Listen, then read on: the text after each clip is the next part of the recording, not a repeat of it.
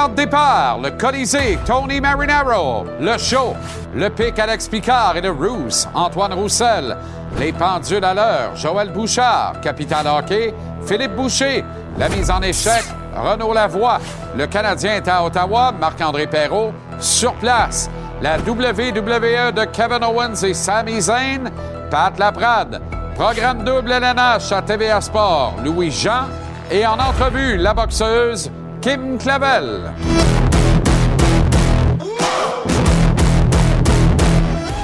Comment allez-vous? Très heureux de vous retrouver. Excellent mercredi. Bon début de soirée.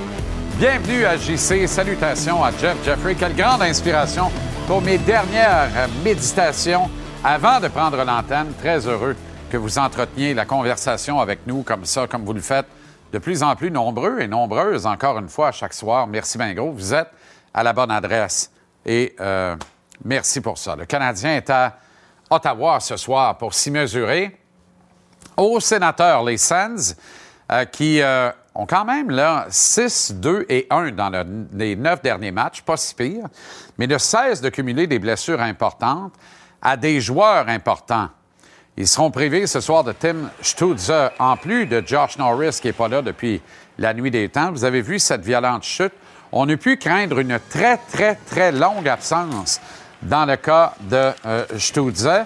Mais finalement, euh, plus de peur que de mal, puisqu'il est question d'une contusion à l'épaule seulement. J'ajoute seulement parce que on croyait qu'il y avait à tout le moins une luxation de l'épaule, peut-être même le poignet qui semblait avoir lâché là-dessus.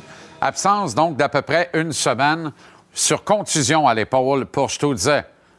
Contusion à l'épaule, pas au haut du corps. Contusion à l'épaule. On dit ce que c'est. Bravo aux Sens pour ça. Les vétérans Claude Giroux et Derek Brassard, qui étaient avec nous hier euh, et qui étaient très généreux du propos d'ailleurs, vont compléter Brady Kachuk sur le premier trio composé par DJ Smith, le coach des sénateurs en vue du match de euh, ce soir. C'est une très belle attention de placer Giroux Brassard avec Kachuk contre le Canadien. Une équipe que connaissent très bien Giroux Brassard en plus du marché, puis tout ça, puis de cette espèce de petite rivalité. Moi, je pense qu'il y en a une. C'est pas aussi vivifiant, aussi, aussi vindicatif, devrais-je dire, que face euh, aux Bruins de Boston ou aux Leafs de Toronto. Il y a quand même une petite rivalité de picosse entre le Canadien et les sénateurs d'Ottawa. Cam Talbot représentait un réel espoir de charrier les sénateurs, à tout le moins jusque dans la fenêtre d'opportunité des séries éliminatoires. Sa blessure importante, lui aussi, subie plus tôt cet automne, a considérablement nuit au plan, mais Talbot, qui semble de retour en pleine forme, vient de blanchir les Ducks lundi avec une très bonne performance, un gain de 3-0 des euh, sénateurs contre Anaheim, qui s'est fait rosser d'ailleurs 7-0 hier lors du dos à dos qui se complétait à Toronto. Les Ducks qui sont en ville demain pour affronter le Canadien. Thomas Chabot, lui, a été appelé ce matin à commenter le coup de bâton qu'il a bien involontairement, euh, vous allez le voir, là, asséné à son coéquipier Travis Hamonic. Tom qui a dit avoir offert quatre bouteilles d'un excellent vin et une escapade au spa pour Travis et sa douce en guise de plate, mais sincères excuses. Un incident très malheureux, certes, dont j'ai volontairement peu parlé, en raison de la violence, encore une fois, des propos tenus à l'endroit de Chabot sur les réseaux sociaux. Encore nos piments favoris qui s'en donnent à cœur joie. Je vous le disais la semaine dernière en parlant de Chantal Maccabé, ils vont se trouver une nouvelle victime rapidement, puis ils vont s'abattre sur lui comme la misère sur le pauvre monde. Euh, comme si Thomas avait fait exprès de tenter d'assommer un coéquipier. Êtes-vous cave à temps plein? Ce genre de délire me répugne au plus haut point. Thomas Chabot euh, euh, est une très, très bonne personne, doublé d'un excellent joueur de. C'est un incident bête, c'est un incident malheureux, certainement, mais sans plus. Est-ce qu'on peut sacrer patience à Thomas Chabot, qui demeure, je le répète, un furieux de beau joueur de hockey? Puis je pense pas qu'un coup de hockey dans la face, de même, donnerait pas ça à personne. Même à son pire ennemi, probablement. À imaginer un coéquipier, qui est aussi un bon gars à Monique. Il n'y a pas de. faut pas chercher de noisettes là-dedans, il n'y en a pas. Sam Montembeau devant le filet du Canadien ce soir.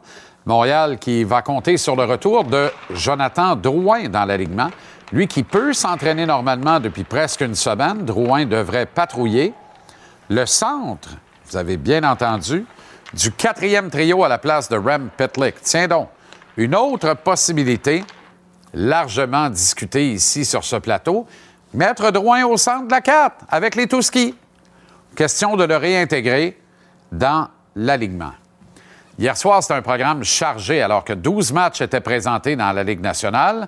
On est revenu à des standards intéressants. 6,5 buts marqués en moyenne pour chacun de ces 12 matchs dans la soirée. Soirée qui porte un nom, Alexander Ovechkin. Trois buts pour le tsar Alexandre le Grand, amant de Poutine et peut-être de la Poutine, faudrait lui demander, qui atteint les 800 francs buts en carrière, un plateau sensationnel compte tenu des deux saisons perdues en lockout et du délire COVID de sa saison écourtée. Ovi qui deviendra probablement dès son prochain match le deuxième buteur de l'histoire, lui qui n'accuse qu'un seul maigre but de retard sur le légendaire Gordie Howe, qui en a 801. Regardez ces célébrations, c'est formidable. Ovi a désormais 20 buts cette saison, pourrait en scorer au moins 50 pour une dixième saison dans sa glorieuse carrière. Est-ce qu'il rejoindra Wayne Gretzky à 894? En ajoutera-t-il 6 pour atteindre les 900 buts et devenir le premier joueur de hockey à réaliser cet exploit qui n'a pas de bon sens? Est-il au fait le meilleur buteur de l'histoire du hockey? Autant de questions et réflexions à venir au billet de saison vers 18 h tantôt. Manquez pas ça parce qu'on va réveiller des, des, vieux noms de joueurs de hockey intéressants et on va se rappeler de bons souvenirs également, tout ça appuyé en images. À la Coupe du Monde au Qatar, les jeux sont faits, rien ne va plus. La France, tombeuse du Maroc par la marque de 2-0, aujourd'hui met fin au parcours remarquable de la nation euh, africaine, le Maroc. Parcours sensationnel. La France qui a rendez-vous avec Messi et le reste de l'Argentine en grande finale ce dimanche. C'est à 10 heures le matin. On s'en va dans son patelin retrouver Marc-André Perrault qui est à Canada en vue du match entre le Canadien et les sénateurs ce soir. Mapper, comment ça va? Ça va bien, ça va bien en direct de l'autre bout du monde. Comme je t'ai dit, ça a été décrété hier. Donc, si la communication est mauvaise, c'est en raison de la distance. Mais ben euh, non, ça va bien. C'est une belle journée. Hmm. Euh, c'était le fun ce matin. Beaucoup de, bon matériel pour euh, le spectacle. Ben, commençons avec Cole Caulfield qui est revenu sur la blessure qui l'a sorti du match lundi soir. Ouais. La, mise en échec qui a été entendue de, de Rouen-Noranda à Gaspé en passant par Dolbo Mistassini. Il y a plein de Québécois, d'amateurs du Canadien qui n'ont pas dormi la nuit dernière. Euh, en fait, celle d'avant surtout, après cette mise en échec, on craignait le pire, avec raison.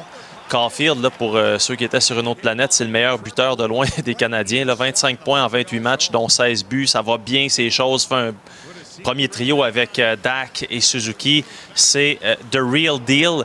Euh, comme l'a dit euh, DJ Smith, l'entraîneur des sénateurs d'Ottawa. Donc, on, va écooter Caulfield qui nous parle un petit peu de, comment ça s'est passé, puis les, minutes qui ont suivi. Puis comme euh, tu vas l'entendre, là, en aucun cas, Caulfield est fâché après Lewis, puis c'est tout à fait normal, donc on peut l'écouter. There's a little screen right behind Lewis there, so I didn't really see him, to be honest with you. So, I mean, I think my awareness was fine. It's just part of hockey. No, I felt fine. Um, I think the medical staff just brought me in for precautionary reasons, and um, you know, if it was up to me, I'd be would have been out there the next shift. So um, just held me out, but uh, you know, I feel great today. I feel great yesterday, so it's all good. Bon, ben, tout va bien. Et euh, tu l'as mentionné tantôt, là, euh, Drouin qui euh, fait un retour au jeu, a raté mm -hmm. 13 matchs sur la 4 avec Petzetta et euh, Armia. En fait, c'est pas compliqué. Le Martin Saint-Louis a été très, très clair. C'est qu'il n'y avait pas d'autre place, puis il y avait un spot à remplir là, euh, au détriment de Rem Pitlick, évidemment. Jonathan comprend la situation. Lui-même le dit, là, doit retrouver ses jambes, doit retrouver ses repères. C'est un gars, on risque de se répéter, qui a été énormément blessé au cours de la dernière année. Quatre points, aucun but en 12 matchs, mais avait quand même deux points à ses deux derniers matchs avant d'être blessé. Donc, ça allait relativement bien. Et là, tu vas l'entendre écoute, je veux pas mettre des mots dans sa bouche, parce qu'il a été très humble, puis il accepte la situation, mais pas sûr que ça fait son affaire. On va écouter. OK.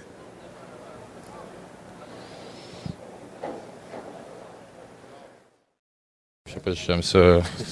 J'aime ça jouer avec à l'attaque et avoir des chances de marquer. C'est ça ma game. C'est pas, pas de chipper des puck-ins, c'est pas, pas de forechecker. Um, c'est de faire des jeux, de, de créer des, des chances offensives, je pense. Um, c'est ça ma game, c'est ça j'essaie de faire encore ce soir, même j'ai quelques minutes.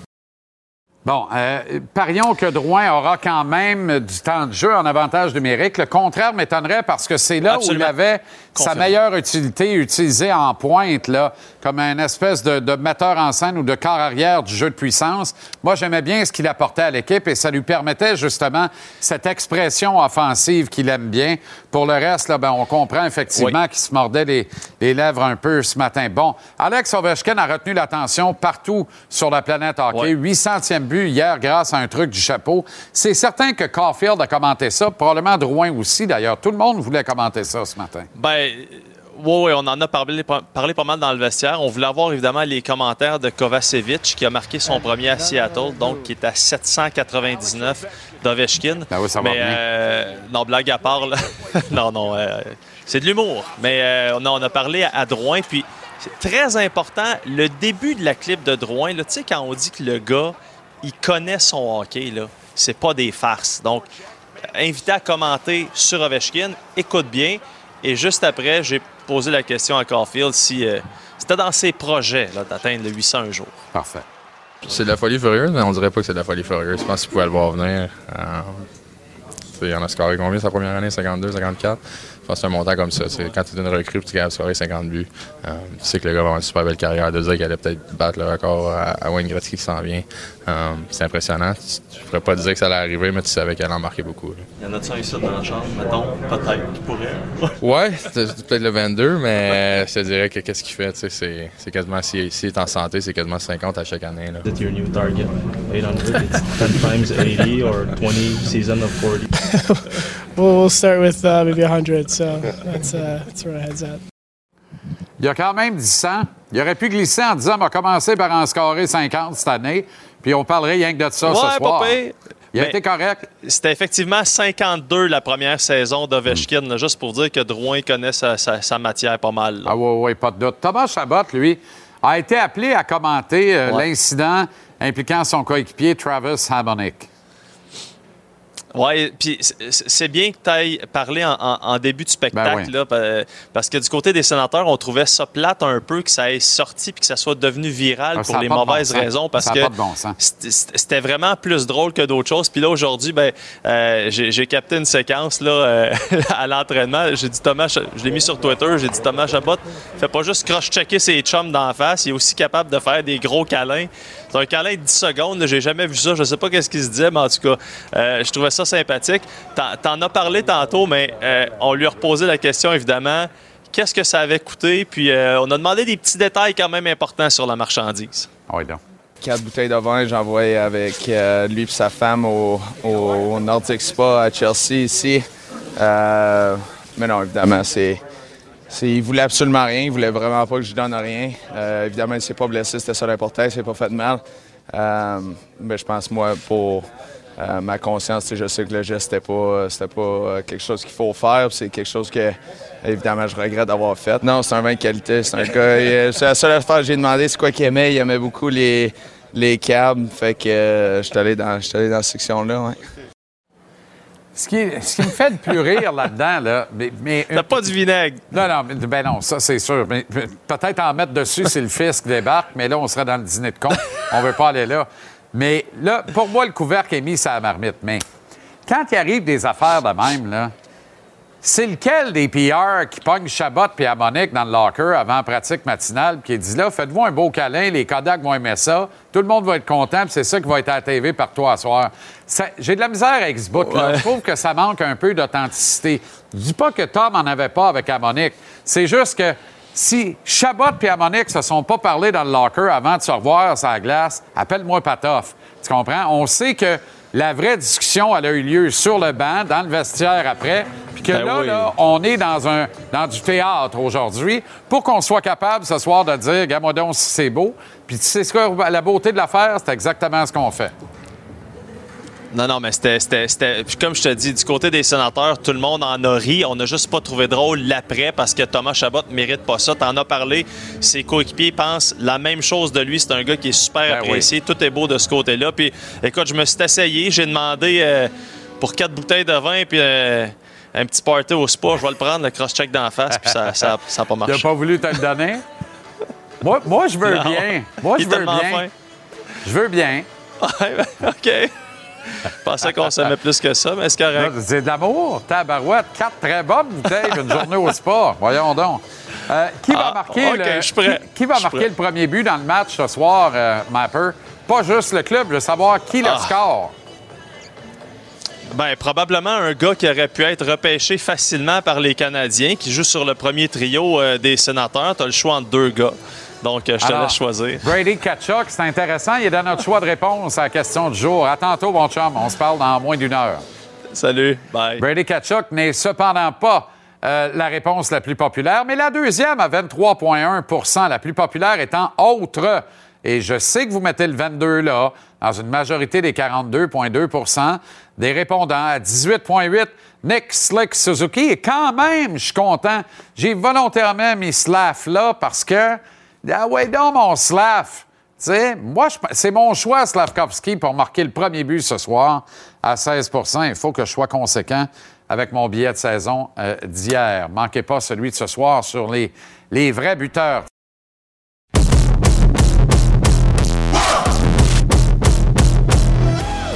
WWE Raw est à notre antenne à TVA Sport 2 ce soir, 21h, avec Kevin Raphaël et Pat Laprade, qui affiche les couleurs de Kevin aussi. Finalement, Ben- ce sont les deux meilleurs amis du monde. Ben écoute, j'ai annoncé à la maison pour la force, sauf quand ils s'en vont à cette île. Ouais. Alors, T'es pas allé à cette J'ai île. pas été à cette île. lâcheux. Ben je le sais, je le sais. Donc euh, faut, faut que je représente l'équipe. Quelle belle, quelle belle idée de Kevin. Absolument. Ouais.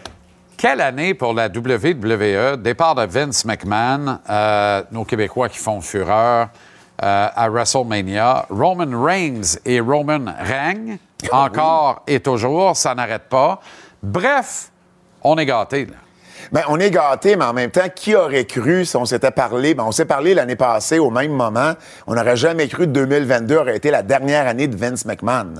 Euh, Ça, bon, on pensait qu'il était pour mourir sur la job. C'était ce genre de personne-là. Bon, évidemment, on connaît l'histoire, allégation d'agression sexuelle, accusation et même plus que ça sur euh, d'avoir payé de l'argent à des femmes pour se taire et il avait pris des fonds de la compagnie sans les dévoiler aux états financiers. Bref, tout ça a fait en sorte qu'on l'a euh, forcé à la retraite et ça a permis un nouveau règne, justement, celui de Stéphanie McMahon et de son mari, Paul Lévesque, alias Triple H. Et ça, c'est pour le mieux. Cette partie-là, elle est pour le mieux. C'est les raisons qui ont mené à ça qui sont, qui sont dommages, bien entendu. Kevin Owens et Sami Zayn, ben, dès WrestleMania, ça a été fort, là. Sami Zayn, son match avec Johnny Knoxville, là, Jean-Charles, là, c'est un chef-d'œuvre. Quand tu prends le temps de le réécouter, là, c'est un chef-d'œuvre. Tout le monde était impressionné du travail de Sami. Johnny Knox- Knoxville n'est pas un lutteur et Sami a réussi à en faire un des meilleurs matchs du week-end.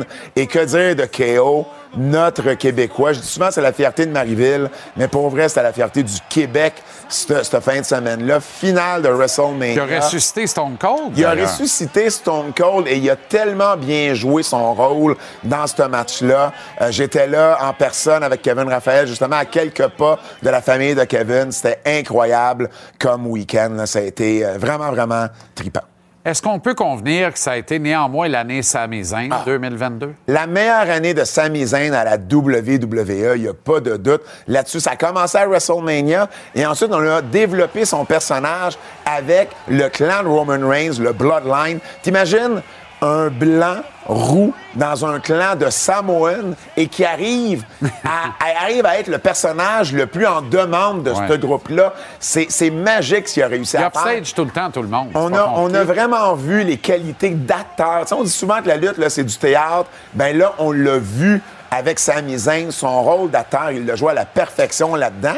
Du fait qu'il est devenu un des personnages les plus populaires de la WWE en 2022. Et il a même réussi à faire décrocher Roman Reigns, les Usos. C'est- fou tout ce qu'il nous a donné comme moment euh, cette année. Et, pour vrai, Sammy, là, beaucoup, beaucoup de gens l'ont découvert à sa juste valeur. Kevin Owens et moi, ça fait des années, 20 ans qu'on sait a ce talent-là. Mais là, tout le monde l'a vu. Est-ce que c'est un gars qui pourrait se retrouver euh, devant la lentille, au grand écran? Parce que plusieurs lutteurs, on le voit de plus en plus, qui font le saut au cinéma. Quand je vois ce gars-là, je le voyais là, dans cette entrée tout à fait théâtrale et j'ai pas de misère à me projeter dans un- une intrigue d'un- d'un d'un film d'action se déroulant dans les rues de Boston. Et Sami Zayn, il tient un des rôles titres, là, tu comprends? Ben, ben, c'est quelqu'un qui a fait de l'improvisation. Sami Zayn, il est très, très, très à l'aise devant la caméra. Puis Kevin Owens, en 2023, va jouer dans une série ici au Québec. Alors, Ici, euh, au Québec? Oui. Ah bon? Qui s'appelle Bon Matin de Choc, une série réalisée par euh, Jean-François Rivard. Je ne savais pas qui est ça. derrière, évidemment, plusieurs séries cultes Bien sûr. au Québec. Sami Zayn pourrait peut-être être le prochain. OK. Ça augure très bien pour SmackDown et Ouais. Elimination Chamber, présenté ici à Montréal en février, le week-end suivant le Super Bowl. Exactement, les 17-18 février 2023. SmackDown à Montréal au mois d'août a vraiment été une réussite. Ça a été pour plusieurs experts la meilleure foule ou l'une des meilleures foules de l'année à la WWE. Puis qu'est-ce que la WWE a fait? Ils nous ont donné un cadeau. Ils nous Ça, ont- c'est les billets qui restent? ça, c'est les billets qui restent Voyons, pour folie, SmackDown et Elimination Chamber. Ah, Il en reste sur un setup d'à peu près 13 000 sièges pour les deux soirs. Il en reste à peu près 800 pour le SmackDown le vendredi soir et moins de 300 Ben, pour Elimination Chamber. Wow. Ben, c'est ça qui est le fun. Quand, quand on fait un cadeau, Jean-Charles, ben, il faut remercier la personne qui te le fait et la foule a remercié la WWE. Ça va être les deux plus grosses assistances en deux soirs comme ça de l'histoire de la WWE à Montréal. Ta prédiction pour 2023 pour euh, KO et pour Sami? Ben là, on regarde comment les choses vont. On a, on a remis Kevin Owens et Sami Zayn un peu dans, le même, dans la même histoire. hein. On peut jamais les laisser loin l'un de l'autre pendant longtemps. Ma prédiction, c'est que Kevin Owens et Sami Zayn vont remporter les titres par équipe à WrestleMania contre les Usos. Moi, je pense que c'est là-dessus qu'on s'en va. Kevin et Sami en ont parlé tous les deux, que c'est quelque chose qu'ils aimeraient faire avant que leur carrière soit terminée. Puis moi, je pense que WrestleMania, ça va être la bonne plateforme pour ce faire. Intéressant. On suit la force de Montréal, de notre ami Kevin Raphaël, qui est également avec toi à WWE Raw ce soir, TVA Sport 2, 21h. Merci, Pat. Merci à toi, Jean-Charles. Excellente soirée et bonne émission tantôt.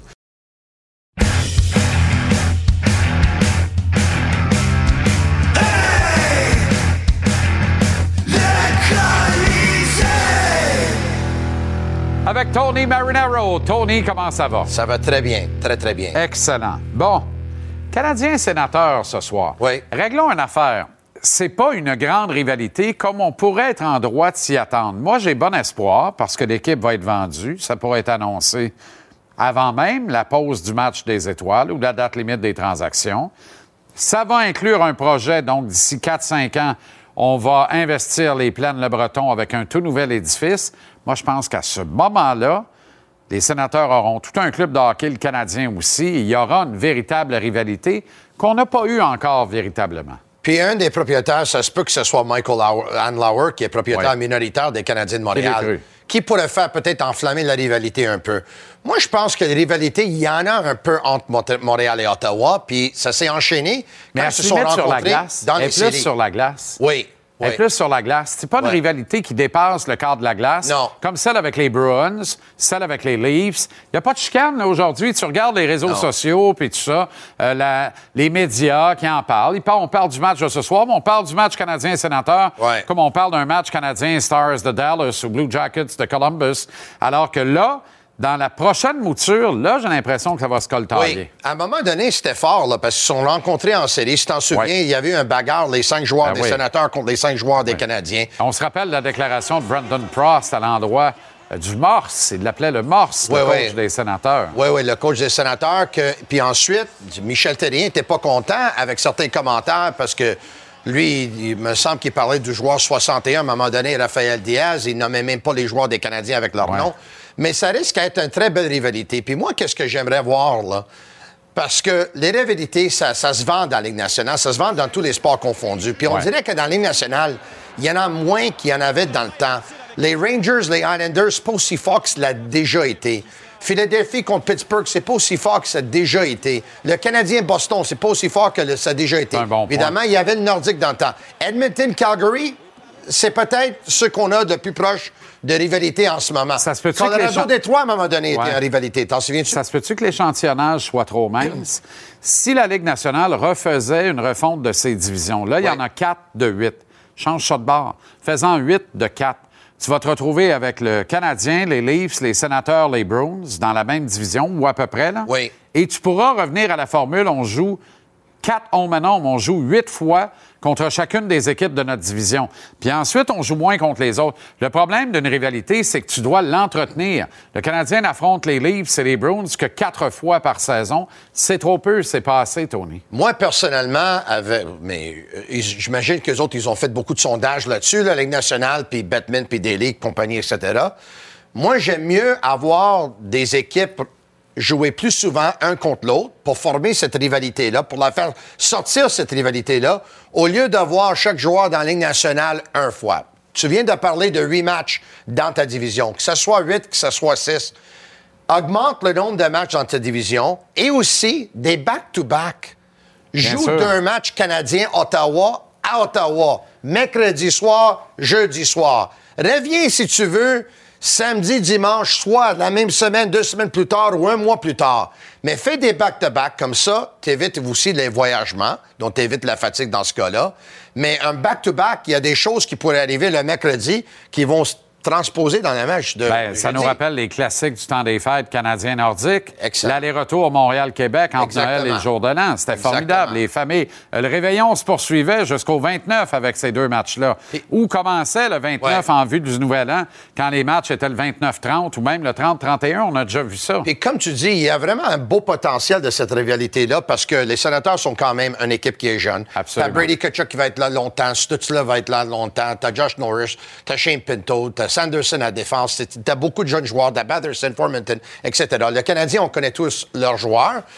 Et c'est quelque chose qui pourra tu sais, c'est pas facile de jouer contre des Brady Kitchuk. Puis Stutzla, il fait, il fait toujours son cirque du soleil quand il joue contre Canadien. Là. Ouais. Puis on sait que Brendan Gallagher aussi, euh, ça pourrait donner quelque chose. Si le Canadien avait repêché Brady Kachuk au lieu d'Yesperi Kotkaniemi au troisième rang, où serait l'équipe au moment où on se parle? Est-ce qu'on serait dans la même situation de reconstruction? On peut penser que Kachuk, lui, serait ici, il serait sous contrat à long terme.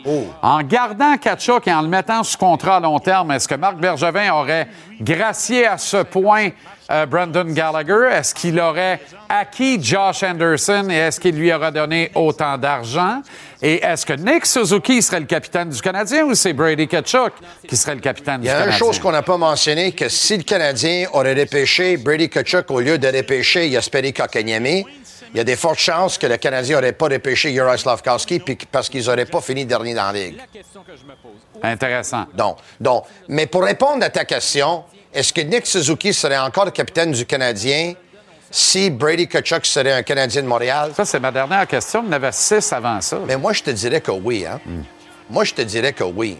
Pourquoi? Moi, je vais te poser une question à toi.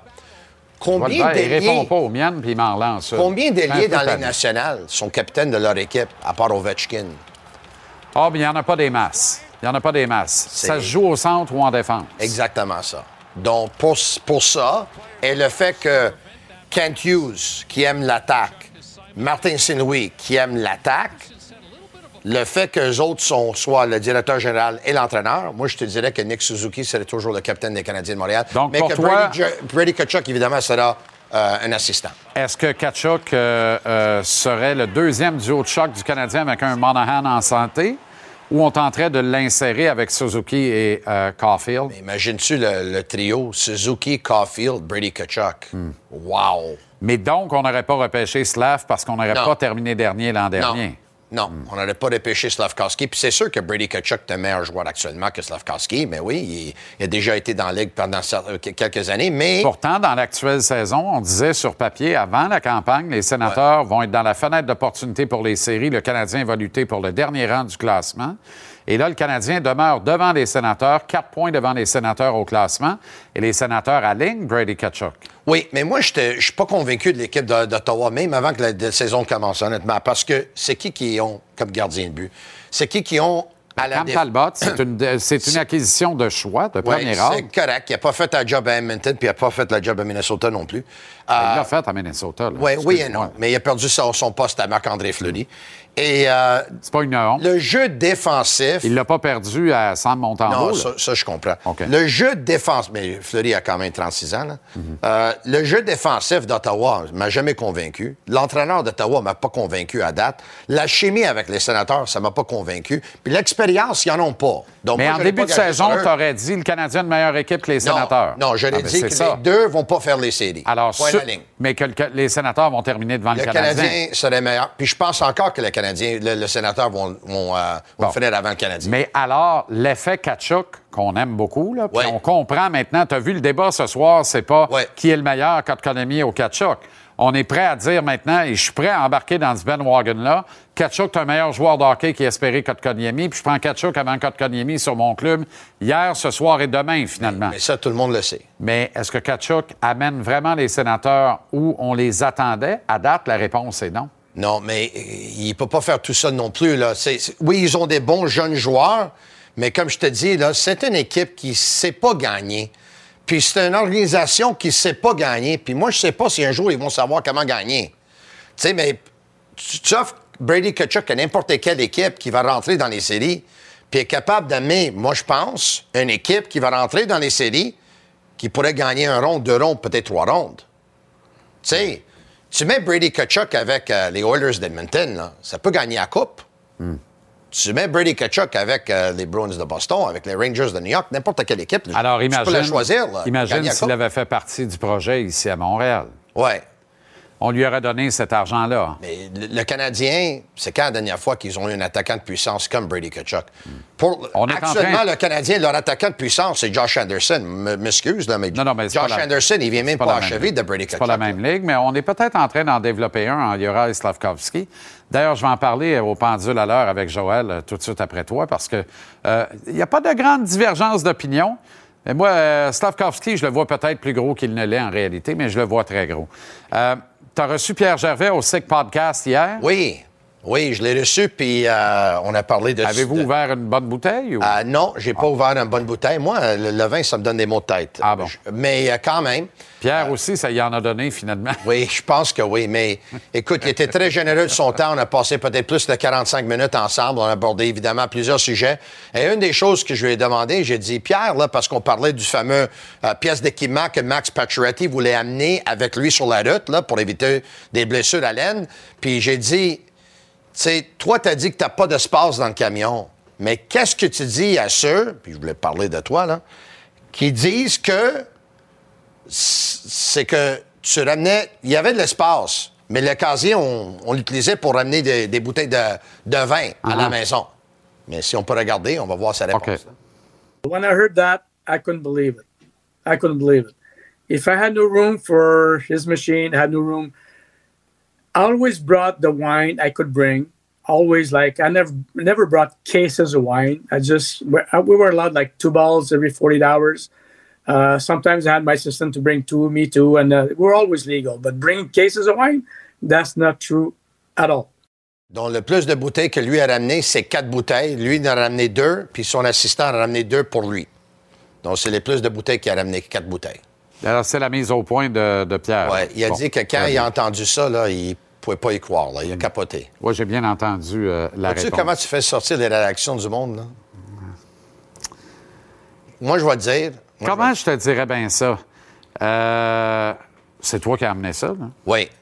C'est ça. Mais moi, je vais te dire, euh, comme tu sais, là, tu as sorti l'information.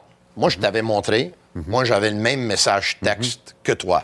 Je pense que ça venait de quelqu'un d'autre. Non, non, mais je comprends, mais Ouais. moi, je prends la chaleur, pas toi. Fait que c'est parfait que ce soit moi. Non, non, non, non, c'est co- c'est correct parce que moi, j'avais eu la même information. Mais toi, as-tu l'impression que l'information que tu as eue, c'est une menterie? Parce que moi, Non. j'ai pas l'impression que c'est une menterie. Non. OK, non, parfait. non, j'ai pas eu l'impression que c'était un Parfait. menterie. Mais je vais te dire ceci.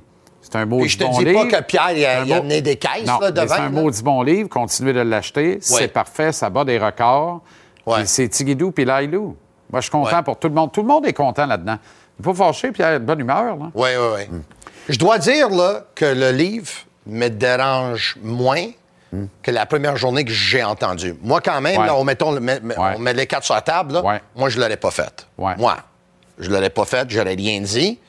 Tu veux dire que tu n'aurais pas écrit cette quinzaine de pages-là? Non, non, moi, je ne l'aurais Ouais. pas. C'est exactement ça. C'est. Mais est-ce le qu'on livre- serait, de- est-ce qu'on serait devant autant de ventes si ces 15 pages-là n'avaient pas été écrites et versus tout ce qu'on en a dit? Poser la question, c'est y répondre. C'est ça. Jonathan Drouin au centre du quatrième trio ce soir.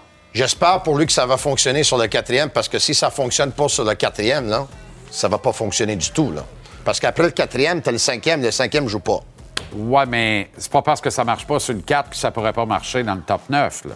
Mais me C'est semble. pas un joueur de quatrième trio, on le sait. Non, ça, on le sait, c'est pas le joueur prototype de quatrième trio, mais ce qu'on sait à date, là, depuis qu'il est ici, il a eu sa chance au centre, il a eu sa chance à l'ailier gauche, à l'ailier droit, premier trio, deuxième trio, troisième trio. Ce soir, ça va être quatrième trio. Si ça marche pas, il va jouer septième défenseur d'après Et il y a quand même des blessés, là. Imagine. Alors, ça te dit-tu à quel point le quatrième trio du Canadien, on n'en a que faire, c'est un fourre-tout? Ouais. C'est un tout ski. C'est ouais. prends tout ce qui reste, mets ça dans la poêle ou au micro-ondes, puis essaye de manger ça avec bien du ketchup. Jonathan. Ça goûte ce que ça goûte. On t'aime, on t'adore. Réveille-toi, s'il vous plaît. Si on avait ton talent, quelle carrière on aurait eu dans l'année nationale? Bonne soirée, T'as un talent fou, là. Jonathan, let's go! Euh, ben, Merci. Bonne soirée, Tony. Merci. Bonne soirée. Non, mais bonne soirée, Tony.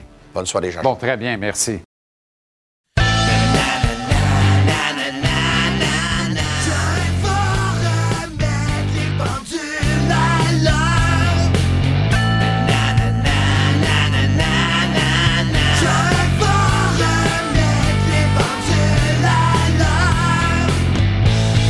Les pendules à l'heure, l'excellent Joël Bouchard. Comment ça va, Joe? Ça va bien, mon ami? Ce matin, euh, je discourais euh, sur nos, nos récentes discussions euh, que tu as eues également euh, euh, ailleurs dans la grille à BPM. Et tu es intervenu, mais on s'est gardé un peu de temps. Tu étais en meeting, tu es sorti de ton meeting avec les gens de l'Armada. J'écoutais, j'écoutais ça. Pour écouter ça puis intervenir. Mais on savait qu'on allait Ben se oui, reprendre ce on a soir. mis la table. On est rendu là. Yoraï Slavkovski est le- la première rondelle qui tombe sur la glace ce soir. On est d'accord, mais on dirait que quand on le met trop décortiqué, ça, ça l'agace. Puis tu sais, j'entendais ton discours, tu disais, ça me fatigue quand il dit ça. Oui. Mais c'est pas négatif. Tu sais, le Canadien, si tu te trompes en ce moment avec le premier overall, es-tu capable de me dire qu'il y en a un autre dans le repêchage, là, entre euh, Coley, euh, Gunter Gauthier, que tu dis, garde, on l'a échappé. Non, on est tous d'accord que c'était le choix logique. Puis les gens à la maison, le Canadien a pris la bonne décision. Ceci étant dit, il n'est pas en ce moment un exceptionnel. Ça, on est d'accord. Ouais. C'est juste que quand je dis que ses aptitudes, en ce moment, là, dans deux ans, on peut se parler, puis dis-moi pas, je te l'avais dit qu'il serait bon. Je pense qu'il va être bon aussi. Moi Mais il y a aussi. du travail à ça. faire. Exact. On n'a pas de boule de cristal. C'est ça qui est dur pour le repêchage. Tu repêches un gars, tu as une photo à 17-18 ans, puis après ça, tu le regardes, tu te dis, il va être quoi à 22-23? Puis regarde Kotkaniemi, ça va pas bien, puis personne n'aurait cru, en tout cas des dépisteurs de la Ligue nationale, qu'il en serait là aujourd'hui. Mais Kotkaniemi, là, je vais te ramener à une déclaration que tu m'as souvent faite dans la vie, puis on en a parlé à une autre époque, d'ailleurs, dans d'autres circonstances. Tu ramènes ça bien simplement, souvent, mais tellement efficacement. Le gars, c'est un joueur de hockey. Exact. On est d'accord. Kotkaniemi, là, si tu poses la question, le gars, c'est un joueur de hockey, c'est pas automatique. Tout le monde dit, ouais, c'est un no-brainer. Slavkovski, je pense que c'est un automatique. Je suis d'accord avec Le toi. petit gars, c'est un joueur de hockey? Oui, c'est un joueur de hockey. d'accord avec toi sur le fond qui a de l'air d'un joueur de hockey, puis il joue comme un joueur de hockey, puis il, il répond comme un joueur de hockey, puis je l'aime.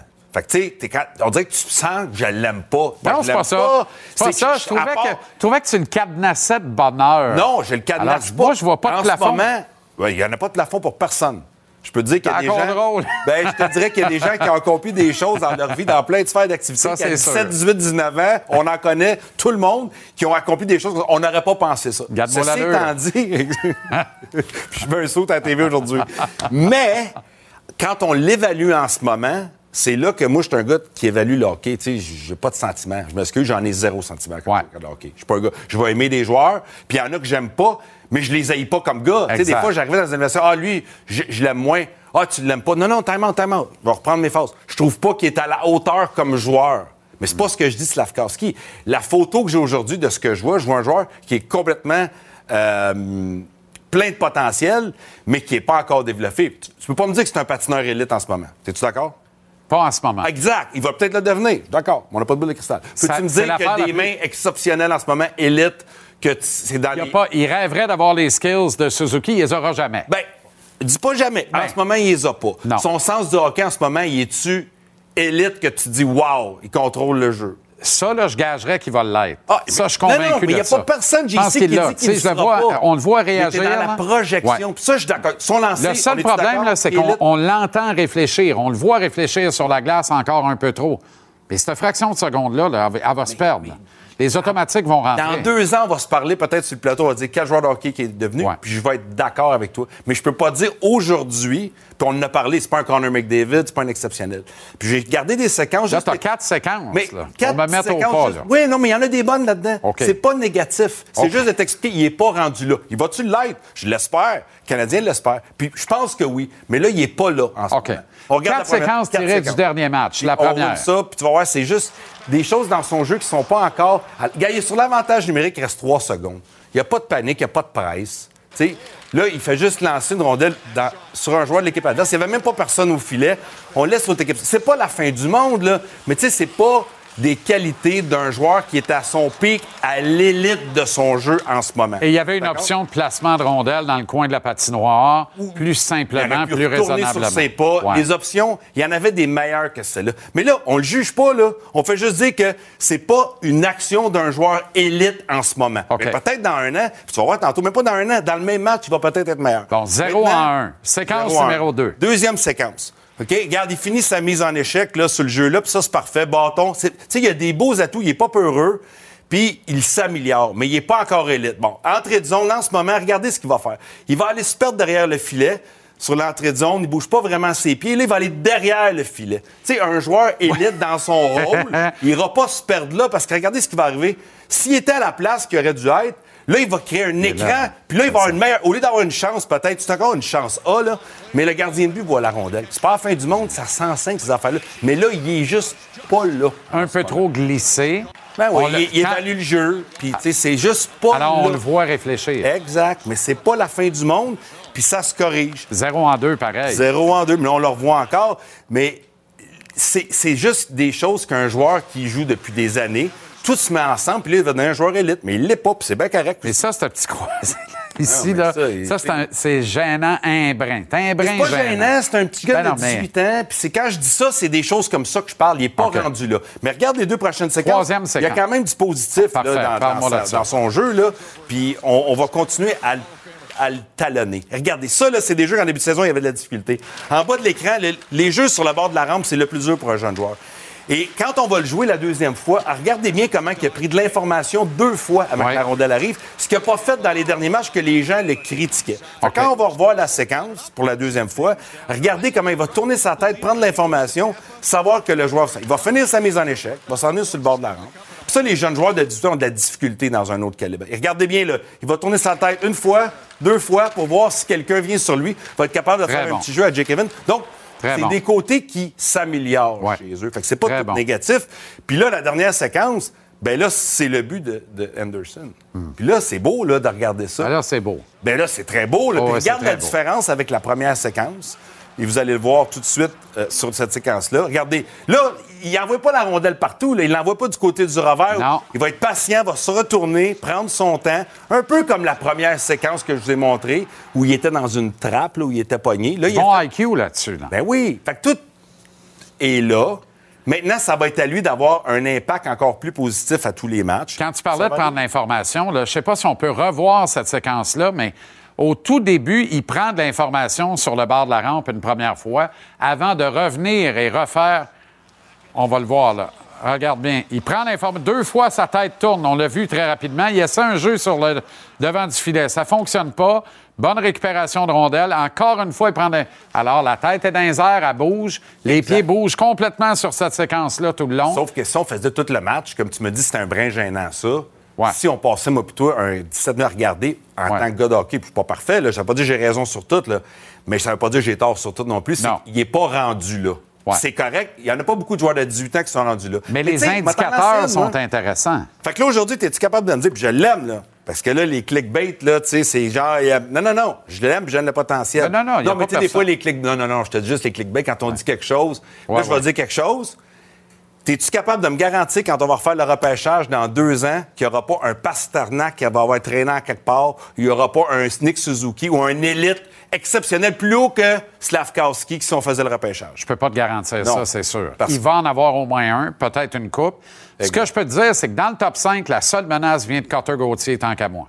Aucune autre menace dans le top 5. Carter Gauthier me rend nerveux en jouant le vert. T'as peut-être As-tu vu les. Flyers partir en courant non, pour le réclamer aux c'est- Ils ont regardé Gary, on dit lâche-moi le clock, Ouais, on s'en fout de ton TV time-out. Nous autres, on veut pas que les quatre premiers changent d'idée, on le ramasse. Ah Tu on est d'accord. Ben on est oui. d'accord. On sait que Lui Wright, il allait pas. Wright, il allait pas. Non, on est d'accord. Mais à la fin de tout ça, c'est quand même un choix intelligent, un bon joueur de hockey. Il est juste, encore une fois, on va continuer à travailler avec lui. Puis il y a des bons coachs avec lui pour l'aider. Comme je suis pas capable de te garantir que dans six ans, on va dire c'est le nouveau Tage Thompson, mais j'aimerais ça. Oh, on aimerait tout ça. mais ça, c'est un autre paire de manches. Merci, Joe.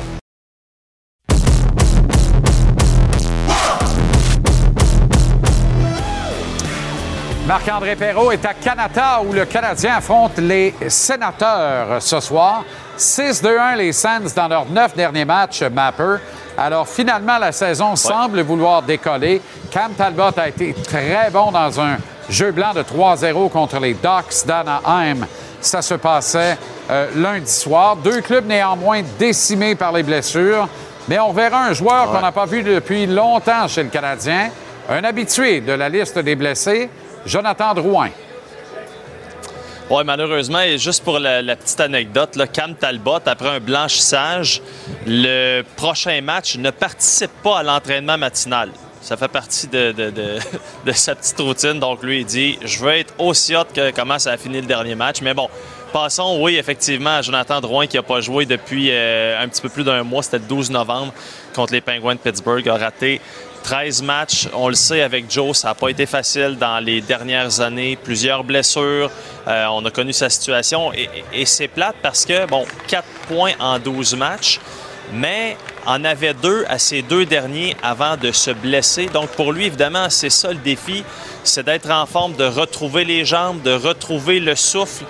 Mais euh, là, ça va être aussi de s'ajuster à son trio avec Pezzetta et Armia. Oui, il va avoir quelques minutes de qualité sur le jeu de puissance, mais quand même, nous disait un petit peu, vous avez entendu à 5 heures, euh, disait, c'est sûr que moi, domper des rondelles dans le fond puis aller les chercher, c'est pas nécessairement mon, mon pain puis mon beurre. Donc, ça va être intéressant, mais Martin Saint-Loup a été clair. Euh, puis Drouin aussi, là, il est très lucide là-dedans et logique. Il dit, c'est à moi d'aller chercher des minutes. Puis présentement, la place qu'il y a pour Jonathan, c'est joueur de centre du quatrième trio. Donc, c'est là qu'il va se retrouver ce soir. Rem Pitlick qui sera laissé de côté. Sinon, ben, euh, vous avez sûrement vu le tableau. Vous avez sûrement euh, poussé un soupir de soulagement à tout le monde quand vous avez vu euh, Caulfield ce matin participer à l'entraînement. Va Ah jouer oui. avec Kirby Dack. Et euh, évidemment, Nick Suzuki sur la première unité. Donc, c'est pas mal ça. Vous avez vu aussi les, les autres défenseurs. On on change pas grand-chose dans le fond des Canadiens, mis à part là, aussi euh, Samuel Montembeau, qui, comme on disait hier, depuis le début de la saison, rebondit après une contre-performance. Donc, à suivre ce soir. À suivre, évidemment. Dans le camp des sénateurs, le malheur des uns fait le bonheur des autres. Derek Brassard descend à 28 le compteur vers le bâton d'argent, la barre des 1000 matchs en Ouais. carrière dans la Ligue nationale et fait ça de la bonne manière ce soir au centre de Brady Kachuk et Claude Giroux. Oui, deux joueurs qui, euh, normalement, auraient pu ou auraient dû euh, être euh, avec les Canadiens de Montréal. Les deux auraient pu être repêchés, mais bon, on ne vivra pas dans le passé. Dans le présent et pour. euh, en fait, Derek Brassard, c'est, justement, nous disait à quel point c'était. Pour lui, là, c'est le, le- futur, il n'y en a pas nécessairement. Il sait qu'il en est à ses derniers milles, ses dernières chances dans la Ligue nationale. Tu lui as parlé hier. C'est un gars qui est tellement sympathique, qui est tellement humble, qu'il n'a pas eu facile la saison passée avec les Oilers d'Edmonton et resté, bon, euh, euh, plusieurs, plusieurs semaines à la- à l'hôtel. Euh, Jay Woodcroft, ça n'a pas nécessairement fonctionné, ne lui faisait pas confiance, donc le laissait de côté pendant les séries éliminatoires. Ça n'a pas été facile. Et là, se retrouve à la maison avec les sénateurs sur le premier trio. Tu l'as dit avec Giroud et Kachuk. Euh, écoute, Giroud, là, ça va bien en Titi, ses affaires. 26 points en 28 matchs. Pour un gars que certains pensaient que ses, bonnes saisons étaient derrière lui, ben, il y en a encore dans le tank. Euh, Brady Kachuk, ben, pas besoin de vous dire à quel point c'est. Je veux dire, Brady Kachuk, tu, sais exactement ce que tu vas avoir à chaque soir. Donc, belle opportunité pour euh, Brassard avec la blessure de Stutzla. Tu en as parlé, c'est blessé à l'épaule. Quand on a vu la, la réaction de Stutzla, puis euh, les premières informations qu'on avait de DJ Smith, on pensait que ça allait être long. Finalement. Ça sera pas trop long. On pourrait même le voir euh, avant Noël, mais ça à suivre. Mais pour revenir à DJ Smith, qui a la confiance totale de ses joueurs dans le vestiaire, très, très apprécié, ben, a gonflé les pneus, si on veut, euh, des Canadiens et surtout du premier trio. you know what, that top line's real. Um, obviously, Kirby Doc uh, has gone with those guys, and, and that's a real top line. I know Monahan just got hurt, but they got real players there. I mean, uh, you know, Hoffman can score, uh, Dadenoff. They, they've got some guys that have been in the league, you know, up and down that lineup. And then the young kid uh, on defense has done a real nice job, the Gooley. And obviously, he's going to be a real good player, and their goaltending's been really good.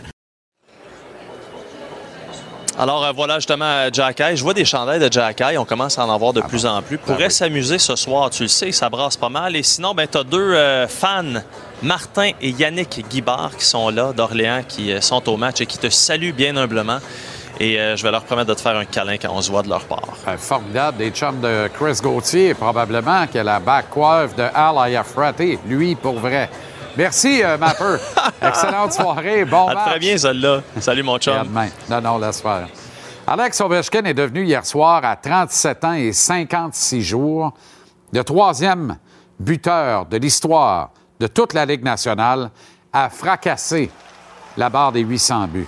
Ovi a mis 1305 matchs pour atteindre cette marque, ce qui correspond à une moyenne de 0,61 buts par match.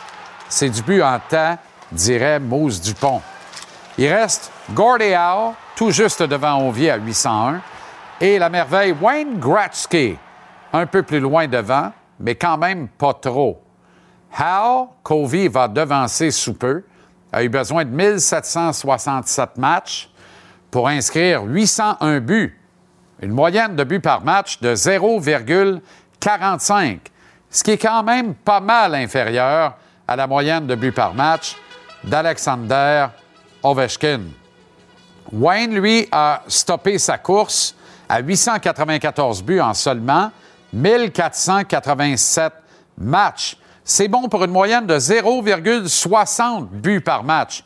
C'est tout juste moins performant qu'Ovechkin. La question ici est donc pas de savoir ce soir si Ovi va dépasser le nombre absolu de buts de Gretzky, soit 894.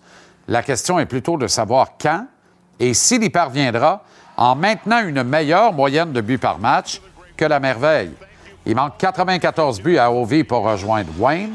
C'est l'équivalent, en maintenant son rythme de production, de 154 matchs, comme il en reste 51 à la saison des Caps.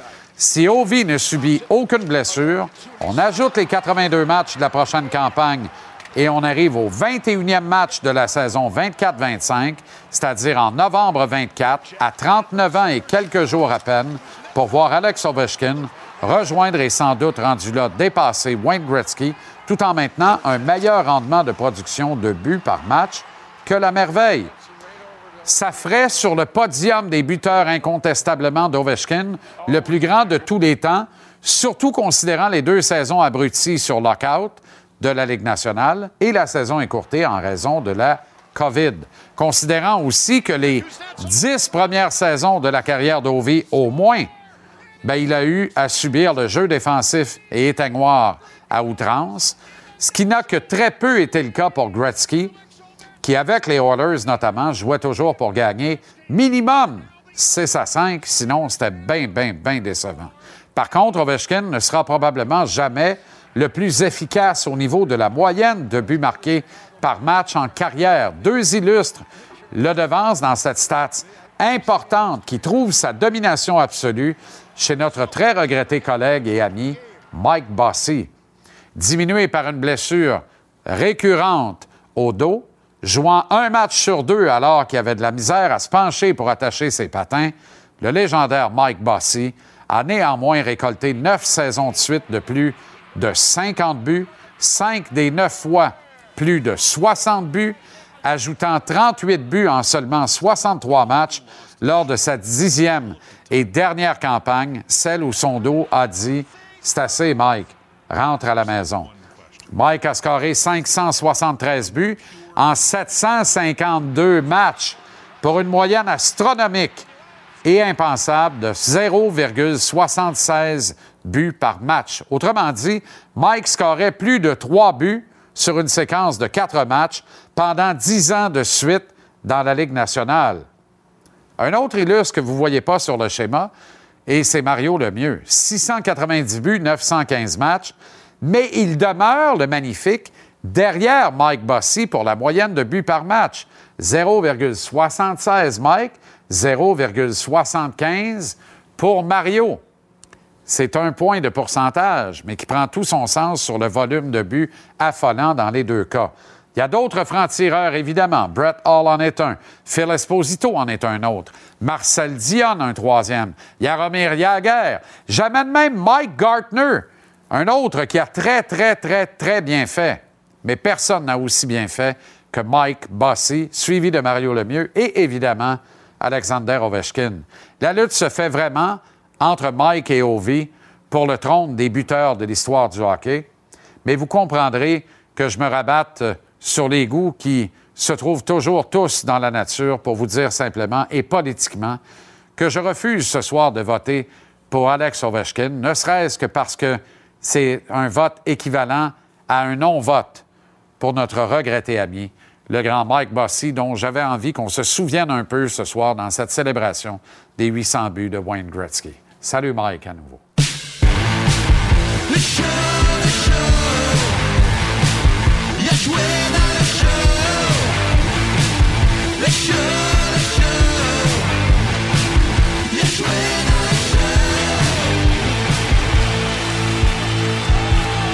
Avec le pic, Alex Picard et le Rousse. Antoine Roussel, les gars, salut. Salut. Mais c'est un débat pareil, le meilleur franc-tireur, le meilleur buteur de l'histoire du hockey. C'est toujours laborieux de comparer les époques également. Quand on amène des images en vrac comme ça, je vous vois sourire en arrière. Ben ouais, mais regarde-moi ça, là. Tu sais, la gigue des gardiens à l'époque, qui n'osaient pas aller à terre parce que ça mettait de la neige chez les pads et c'était plus portable en troisième, t'es trop pesante. Mais. Ça avait l'air d'être le fun de jouer dans ce temps-là. Pour la confiance, ça ne devait pas affecter ben ben. Alors, où est-ce que vous placez Ovechkin dans l'histoire? Ben, dans, dans, le top 3, comme tout le Mais pour de vrai, s'il bat, moi, je pense que c'est assurément le meilleur buteur. Je dirais pas que c'est le meilleur joueur, le meilleur joueur complet. il n'est pas dans cette conversation-là, mais assurément le, le meilleur buteur. Oui, buteur naturel pour moi aussi. Euh, tu fais bien de le mentionner. Là, tu compares les époques, tu compares les gardiens de but, la, la grandeur et la grosseur des gardiens de but des années 2000 aussi. Euh, c'est difficile à évaluer, mais pour moi, naturellement, Ovechkin, de toutes les façons, est capable de marquer des buts. Il vient d'avoir 37 ans, Ovi, là. C'est une force de la nature, clairement, là, parce qu'être sa robine de même puis performer de même soir après soir, là, honnêtement... C'est plus un poulet du printemps, Non, ça, non, c'est tout un cheval. Il n'y a pas de doute là-dessus. Alors, moi, mon point, là, c'est normal qu'on parle de Gretzky parce que c'est une marque qu'on croyait qu'il ne serait jamais rejoint, égalé, voire battu à 894 francs but dans une carrière en saison régulière. Ça se peut-tu qu'il se rende à 1000? Tu sais, c'est pas 894. Le 894, c'est de l'acquis. Ça arrive à l'automne 24, alors qu'il va avoir 39 ans. Donc, le 900 arrive avant Noël. Dans deux ans, pile poil, il a marqué 900 buts. Il va être le premier de l'histoire à faire ça. Il va avoir 39 ans. Ça se peut-tu que rendu là, on se dise, il va en marquer 1000? Mais je pense qu'il va le battre, là, sans, sans- farce. Mais je suis pas prêt à dire. Je peux pas, tu peux pas mettre ta main à couper et dire c'est sûr qu'il va le battre. Je mettrais jamais ma main à couper. hein. Mais il reste que c'est il y, a- il y a rien de sûr. À 37 ans, il y a beaucoup de choses qui peuvent arriver, mais il est en bonne voie. Moi, je pense qu'il va réussir. Mais là, dire à 1000, là, écoute, je pense que. Non, mais je le regarde aller. Il y a du fun, il y a du plaisir. t'as eu Ce du fun il hier soir, mais Non, là, euh, non, non, ça mais- marche pas ton affaire, là. Non, non, mais ce gars-là, là, je veux dire, il- qu'est-ce que tu veux dans la vie? Continuer de t'amuser ici à Washington à être le fils spirituel de Ted Leonsis, qui te consulte pour toutes les décisions d'organisation et te consulte la playlist du DJ pendant un match à domicile. C'est pas mêlant. Alors, où tu veux rentrer faire des banquets avec Poutine à Moscou? Ben, moi, c'est ça que je m'en allais dire. S'il veut se rendre à 1000, il va falloir qu'il prenne une pause comme il avait pris il y a quelques années, euh, sous prétexte la mort de son grand-père. Ça n'allait pas très bien. Il était allé en Russie pendant une semaine, peut-être recevoir une coupe euh, de vaccins de vitamines, euh, puis il était revenu en force. il va y en prendre une coupe s'il veut se rendre à 1000. OK. euh, Cole Caulfield revient ce soir euh, dans l'alignement pour le Canadien. En fait, il a quitté le match de lundi, n'aura manqué aucun match dans les faits. Guillaume disait quelque chose d'intéressant hier. Il disait le kid, il salive. là. Il est sur une année de contrat, puis il voit le pique-nique parce que c'est Ottawa puis Anaheim sur un dos à dos. C'est sûr qu'il y a pas mal nulle part puis qu'il veut être là. Quel crédit vous accordez à cette déclaration-là qui est quand même intéressante, provenant d'un gars qui a traversé des processus de commotion, qui a joué à la game, qui a eu des années de contrat, puis qui était identifié comme un marqueur de but naturel? C'est très intéressant. Puis euh, c'est certain que si Cole Caulfield avait une commotion, il ne jouerait pas. Avec, euh, avec tout ce qui se passe dans la Ligue nationale d'aujourd'hui. Puis à regarder, on a vu l'alignement des sénateurs tantôt. là. À regarder l'alignement, moi aussi, euh, écoute, je serais prêt à enfiler l'uniforme ce soir, moi aussi. Je ferai un retour au jeu ce soir. Ouais, c'est ça. Mais alors, on regardait le quatrième trio. Gambrel, je le connais. Les deux autres, Ouais. C'est-tu quand même un meilleur quatrième trio que le Canadien? Ouais, ben On y reviendra après. Mais c'est sûr qu'il va pas jouer contre ces gars-là. Mais écoute, le protocole, il est fait. C'est pas non plus une science exacte non plus. C'est tellement nébuleux les C'est ça, le commotions, les commotions cérébrales. Euh, Ça laisse beaucoup on te fait, flou, hein. on te fait faire des tests que c'est souvent le même test. À la fin, là, tu sais, quand ça fait plus, moi j'en ai fait plusieurs fois. euh, ils te demandent de connaître les les dix, les dix, les dix, euh, mots. Je peux t'en citer cinq tout de suite. C'est de mots anglophones, euh, manteau, euh, pièces euh, de monnaie. Je les connaissais par cœur à la fin. Mais non, Fait mais que- attends, c'est toujours les, la, il y a une rotation, mais dans les trois questionnaires, c'est toujours les trois mêmes. Fait que Ben voyons on donc. fait un plus un. C'est sûr que Caulfield ne les connaît pas par cœur. Il, vient d'arriver. Il vient d'a- il vient d'arriver, mais tu sais, le, le- en même la- temps, le temps va faire les choses. Est-ce qu'il mettrait ça en péril, justement? Il faut qu'il signe un contrat. Non, c'est- euh, c'est sûr que non, parce que quand tu es jeune, tu es conscient de ça, puis, euh, puis tu es beaucoup mieux éduqué que par le passé, mais il reste que il y a certains tests. Des fois, tu- c'est c'est jamais blanc ou noir une commotion. Des fois, il y a des grosses, il y a des grosses zones grises. Est-ce que tu te sens pas bien? Est-ce que parce que tu pas bien bu, tu pas bien dormi? Euh, Est-ce que tu fais de l'anxiété par rapport à ça? C'est tellement gros. sais. Puis là, on va dans la technicité, mais ça fait partie de tout ça. Puis c'est clair que dans l'argument, quand tu sais que tu signes ton contrat, ben, euh, je dirais que tu vas mieux plus rapidement. là. Mais donc, si on pousse ton raisonnement puis qu'on va au bout de ça, puis c'est très intéressant, ça veut dire que dès que ce n'est pas tout blanc ou tout noir, donc dès qu'il y a une des nuances de gris, le gars. C'est- en fait, ça dépend du Parce joueur. Parce je qu'il n'y a dirais, pas un médecin qui peut t'imposer de ne pas jouer pour une commotion. Tu l'as bien Mais ils peuvent, illustré. avoir des, ils peuvent avoir des doutes. Tu sais, je dis pas que les médecins sont tous en train de te dire quand c'est gris, euh, tu joues, mais souvent, Non, pas le parce qu'ils peuvent, ils peuvent pas dire, ils, ils peuvent pas se mettre dans ton corps puis te dire comment C'est tu ça. te sens. Puis des fois, c'est difficile. En tout cas, moi, je trouvais que j'avais de la difficulté à dire ou à arrêter des mots. Tu sais, dans la traduction, tu sais, la barrière de la langue. En tout cas, pour moi, ça l'était. Tu te sens-tu vraiment comme ça? C'est-tu de même? Tu sais, c'est- c'est délicat. là. Autre chose aussi, Antoine, tu sais, pour un gars comme Cole Caulfield, ça lui arrive maintenant. Est-ce que le Canadien va dire non, non, attends, prends une petite pause ou prends ton temps? Mais un gars comme Antoine qui a joué la, la game dure, un troisième, quatrième trio, un 5, 6, 7e défenseur, la zone grise, il va dire OK, feu vert, là, je veux y aller. Ben, Sinon, je perds ma voilà. place. Et quand on. Ben, voilà. Autre truc intéressant, mais, mais c'est le même principe de l'année de contrat. Tu comprends? C'est prends un mois pour bien te reposer. Ben oui. Va finir à 32 au lieu de 43 goals, puis vous allez me cheaper dans la négociation l'été prochain, de vous tomber sa tête. Tout ça, c'est un peu. Mais tu sais, ça fait partie de la business, mais, mais ça fait partie de la business Ben, les discussions sont déjà pas mal avancées, selon moi. Oui, oui, absolument. Le chiffre est pas mal. Mais réglez ça. Réglez ça, comme ça, on va pouvoir se reposer si on ça va va pouvoir changer de gars puis parler de son prochain contrat. Peut-être. Peut-être. Peut-être. Pourquoi pas? Non, mais, mais je trouvais. Là, j'ai perdu le fil de où je voulais aller parce que tu as, bien relancé. Non, mais tu as bien relancé vers, vers Antoine sur ce principe-là, là, justement, de dire attends un peu, là, moi, je suis en- tu sais, je suis en renégociation, puis un joueur, le type de joueur comme toi, là, les fameuses questions sur les symptômes, puis tout ça, là, sais, et là, j'amène les painkillers dans la conversation, puis tout ça. Mais à un moment donné, là, y a-tu un moment donné, quand tu regardes ce questionnaire-là, puis tu te lèves à toi matin, tu dis, coudon, je suis en commotion parce que j'ai un de ces symptômes-là tout le temps. Oui, mais il y a plein d'autres symptômes qui sont reliés à d'autres facteurs. C'est ça l'affaire. Donc, y a- c'est pas, tu peux pas euh, t'arrêter de dire que, là, bon, en tout cas, moi, j'en ai jamais pris des painkillers parce que pour, mettons, si tu avais un doute, ben, t'en prends pas parce que tu sais qu'il y a des conséquences. Je pense que c'est bien documenté. On a une meilleure éducation que par le passé. Euh, il y a des, euh, des athlètes maintenant. Par exemple, Patrick Roy, il sort. Je dis pas qu'il faisait des euh, commotions, mais il parle de son anxiété qu'il avait. Patrick Roy, de l'anxiété, voyons donc. Tu penses pas à ça. Mais c'est le fun que ces joueurs-là te parlent de leur vécu, de comment ils se sont ressentis parce que il y a comme une période noire que tu sais pas vraiment. Ouais. Tu sais, moi, des fois, je me demandais, je jouais, je me dis, comment il a vieilli, ce gars-là? Ouais. Est-ce que, euh, mettons, euh, à 70 ans, il était tip-top forme, let's go, là, les pique-niques avec les enfants, tout le kit? Ou, tu sais, euh, c'est- c'était sur le côté de même? C'est des questions que je me posais, je- et puis j'avais pas de réponse. Mais quand je vois des gars comme Patrick Roy qui parlent de comment ils se sont sentis quand ils ont joué le la game, ben, je trouve ça puissant parce que c'est Ouais. important, puis tu es capable de te dire, ben, finalement, un- ce que moi je vis quand je joue à la game, ben, il y a une rockstar qui l'a vécu il y a 30 ans. Ben, tu l'as dit, c'est l'éducation parce que en début de carrière, j'ai vu combien de fois j'ai vu des gars pas être capables de débarquer de l'avion après un match parce qu'ils avaient pris trop de pilules, trop de painkillers, puis mixé avec bières, puis mêlé comme un jeu de mixé cartes. avec euh, de la chou, du tabac. Ça va très Là, bien.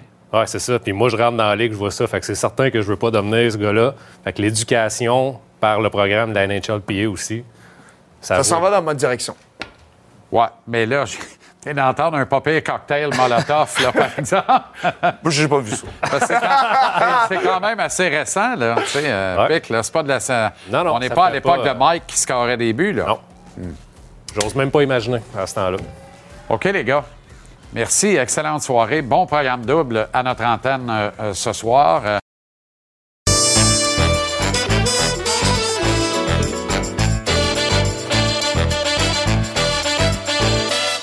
In front, and Mantha feeding it to Kuznetsov and Mrazek diving. A shot! They score! And it's Alex Ovechkin! And it's 800 goals in the National Hockey League! Alex Ovechkin, Gordie Howe, and Wayne Gretzky are now the only three skaters ever to score 800 goals! c'est du but en temps, dirait Mose Dupont, Louis. C'est spectaculaire, c'est remarquable, c'est historique. Les partisans, bravo, parce que c'est à Chicago. Tu aurais Ouais. souhaité qu'ils portent le chandail rouge et qu'ils soient euh, à Washington, c'est pas le cas. Mais les partisans ont reconnu le moment. Les, euh, les gens à Chicago aussi, l'équipe de, préparation du match était prêt avec les vidéos et tout ça. Euh, et et c'est drôle quand je réfléchissais, quand je regardais ça et quand je pensais à l'exploit, ben, on vient de l'entendre. Howe, Gretzky, Ovechkin, c'est des monuments, c'est des légendes, c'est, c'est des dieux du hockey. Et puis, ces personnes-là ajoutent aussi le Rocket que j'ai jamais vu jouer. J'ai pas vu jouer non plus Gordie Howe. Mais c'est des personnes qui sont complètement et totalement uniques. Il y avait personne comme le Rocket. Il y avait personne comme Gordie Howe. Rocket, évidemment, n'a pas marqué euh, 800 buts, là, mais vous comprenez le, le joueur unique qu'il Ben était. ouais. Il y a quelqu'un aujourd'hui qui me disait, qu'il l'a vu jouer le Rocket, il me disait le Rocket, c'est probablement celui qui se rapproche le plus d'Ovechkin parce qu'il y avait le feu dans les yeux. C'est un gars qui pouvait jouer tough. C'est un gars qui marquait. C'est un gars qui, était, qui, qui avait une présence pour son équipe, pour C'est son des adversaire. C'est des bœufs. C'est des bœufs, mais qui, à part ça, quand tu regardes l'histoire et tu regardes aujourd'hui, il n'y a personne qui va jamais être comme Ovechkin, tout comme personne s'approche de ce que Wayne a fait. Il était totalement unique de par son style.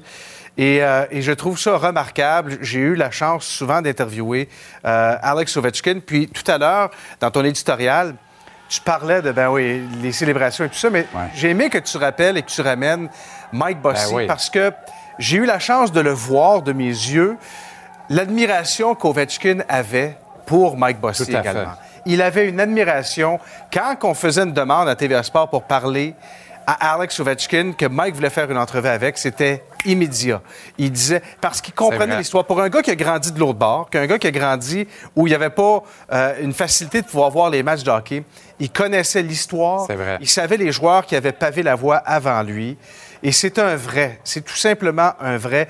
Sais-tu quoi? Je je suis tellement content qu'il ait eu la chance de gagner la Coupe, Alex Ovechkin. Parce que qu'est-ce que le monde dirait aujourd'hui? Ben oui. Ben oui, c'est sûr, il a marqué des buts, mais il n'a jamais Joueur rien gagné. pas- qui a jamais rien gagné. Tu peux pas jamais lui enlever. Et là, la question, c'est, ça va s'arrêter où? Ben, je trouve que la question est très pertinente. J'ai avancé 1000 tantôt, j'ai l'air d'un mot. Oui, je t'ai entendu. Ben, Non, mais je me pose la question, moi aussi. Son l'allure, là. Il vient d'avoir 37. Dans sa tête, il y a 25. Il y a 25 depuis qu'on le connaît. C'est pas mêlant. Euh, Léon Zis va le- l'appuyer. Tant qu'il va vouloir jouer, il va jouer. Tant qu'il va vouloir jouer, il va être là. Il va être en avantage numérique. Il va être dans le top 6 des Caps. Ça va marcher à sa manière. Tout ce qu'ils avaient à accomplir, ils l'ont accompli. Là, c'est Buzz Lightyear, vers l'infini, plus loin encore. Tu comprends? C'est, fait que c'est Alex, on va aller aussi loin que tu veux aller. C'est-tu comme ça que ça devrait marcher? Pourquoi pas? Mais Pourquoi pas? sais-tu ce qui est remarquable dans tout ça? C'est que je me posais la question, est-ce que de vouloir être compétitif comme équipe et d'essayer de battre le record sont compatibles? Autrement dit, est-ce que dans le fond, l'équipe se dit, Ovi, on va t'aider à aller chercher tes 800 buts, tes 850, tes 894 et le record. Et aussi, on peut essayer de demeurer compétitif. Moi, je pensais cette équipe-là, on les tasse. C'est fini. Les Capitals ne peuvent pas être dans Ah, mais là, il vient de marquer 7 buts en quoi? 3-4 matchs en une semaine? Mais l'équipe, l'équipe Et le club gagne. L'équipe gagne. C'est Charlie Lindgren qui est devant le filet actuellement et tout ça. Ça me dit quoi? Ça me dit à quel point il est aimé, à quel point il est apprécié, à quel point c'est devenu un leader. Il l'était pas, mais il est véritablement devenu un leader. C'est un gars d'équipe. Et c'est un gars aussi qui, qui est très lucide. Il comprend qu'il y a des statistiques à aller chercher. Mais tout le monde embarque. Puis d'ailleurs, hier, j'ai trouvé ça assez remarquable. Ça m'a frappé. Je sais pas si tu as eu le même réflexe que moi, mais il vient de marquer 800 buts, devient le troisième joueur de l'histoire. Et qu'est-ce qu'il fait en débarquant de la glace? Il voit un kid avec euh, un chandail Il des Capitals de Washington. Il dit, hey, le kid, voici mon bâton avec lequel je viens de là. marquer. Ça, c'est un cadeau d'à peu près 150 000 US. Là. Écoute, si pas plus. Si c'est pas si plus. pas plus, minimum. J'en revenais pas quand j'ai vu ça. Je me suis dit, ben voyons donc. J'ai-tu bien. bien vu? Euh, mais écoute, extraordinaire, absolument. C'est pas le seul gars de 36 ans et plus qui Non. continue de performer. Là. Et c'est, ça aussi, c'est remarquable. Il y a lui. Lui, on n'est pas surpris parce qu'il n'a jamais ralenti. Je veux dire, comme tu as ça. dit, il y a encore 25 ans nature. Mais regardez le tableau qu'on a préparé pour démontrer et illustrer à quel point il y en a beaucoup. Pavelski, Joe c'est Pavelski, ben lui, je, je, je sais plus, je manque de mots pour décrire à quel point c'est un grand. Et qu'il soit à San Jose, qu'il soit à Dallas maintenant, il continue de produire. Brent Burns, changement, lui, complètement d'organisation, de, de situation, et il produit. Patrice Bergeron, pour moi, l'une des meilleures aubaines actuellement dans la Ligue nationale de hockey. Gino Malkin, qui a marqué un gros but en début de semaine pour euh, les Penguins de Pittsburgh, qui en collait six de suite. J'aime le fait que c'est une jeune ligue. J'aime le fait qu'on donne de plus en plus de place Mais, aux hein. jeunes. Mais j'adore qu'il y a encore des vétérans qui disent Sais-tu quoi? On n'a pas fini. On est encore capable de, de vraiment s'illustrer. On est encore capable de dominer. J'adore ça. J'espère que ça va continuer. Ça prend l'équilibre, selon moi. Wings Wild. Wings Wild. C'est un bel exercice de diction. Canucks Flames dans l'Ouest.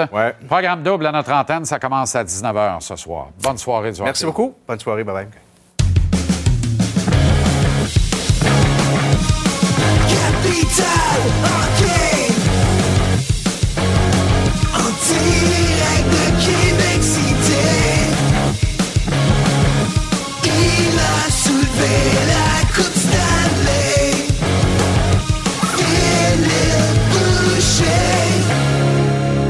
C'est à Ville-de-la-Baie qu'on rejoint le Grand Ben Fil oui. parce que c'est le challenge de la Ligue de développement Média 3 du Québec qui s'appelle plus de même, mais moi je l'appelle de même à un moment donné. Là.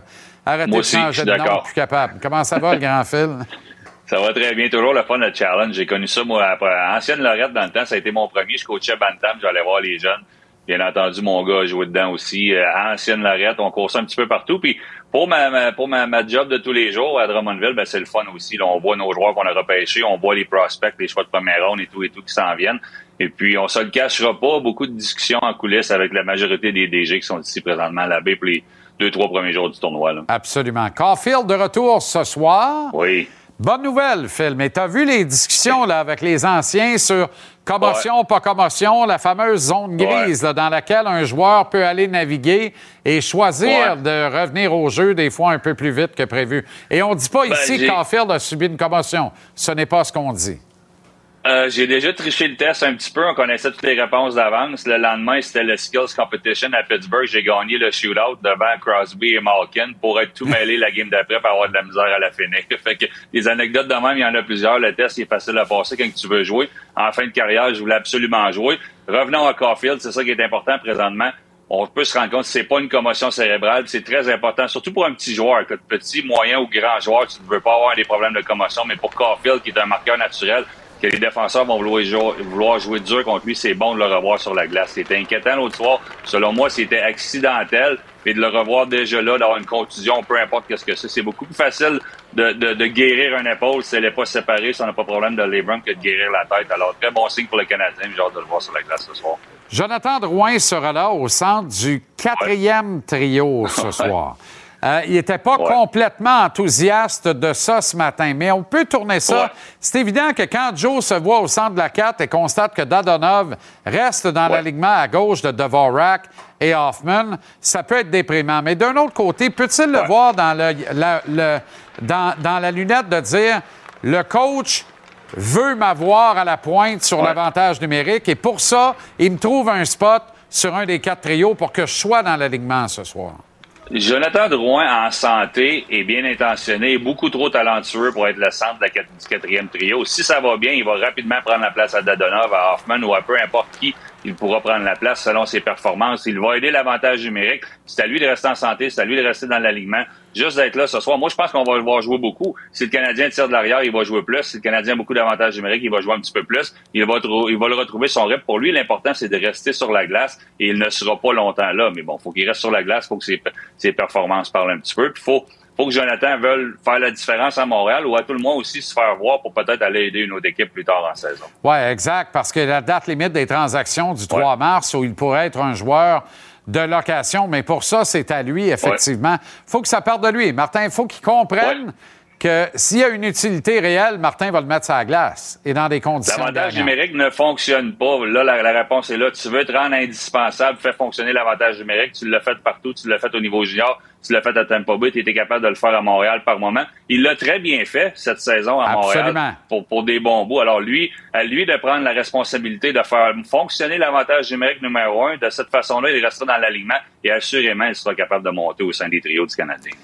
OK, Alexander Ovechkin a marqué son 800e hier. La question qui Ouais. tue, dirait Guillaume, combien de fois il t'a fait des nœuds d'un jambe pour aller Écoute. scorer? Écoute, tu sais, bloquer des tirs, j'aimais ça. Puis on le voit un peu comme un arrêt court, là, un genou par terre. On le voit, David, David Savard est très bon pour faire ça. Plusieurs gars sur les vétérans sont capables de faire ça. C'est ce que je faisais, incapable de bloquer le tir au Ovechkin. Tout le monde sait où il va être en avantage numérique, mais sur le rush, quand il arrivait contre toi, souvent un joueur va ramener la rondelle dans ses patins, puis c'est de là qu'il va lancer. Ovechkin lançait avec un tir tout aussi puissant à bout de bras, au milieu ou dans ses patins. C'était impossible de bloquer son tir. C'est pas pour rien qu'il est déjà rendu à 800 buts. Puis tu sais, d'être nommé dans la même phrase que Wayne Gretzky pour des buts comme ça. J'adore, j'adore ce que tu as dit pour Mike Bossy, là, les deux meilleurs francs-tireurs de la Ligue nationale, deux droitiers. J'adore les droitiers en partant.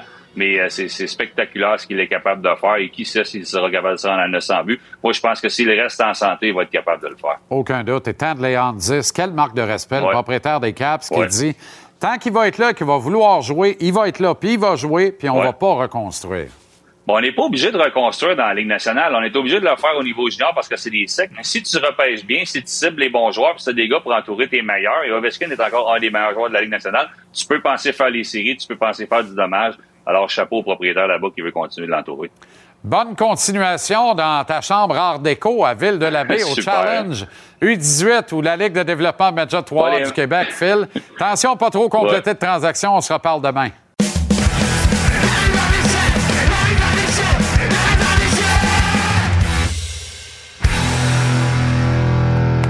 La mise en échec avec Renaud Lavoie. Comment ça va, Renaud? Ça va super bien. Retour de la Floride. Il faisait beau, il faisait chaud. T'as vu l'original parrain sur le vol de retour, il paraît? Monsieur Luc Dion, euh, Luc Dion en personne.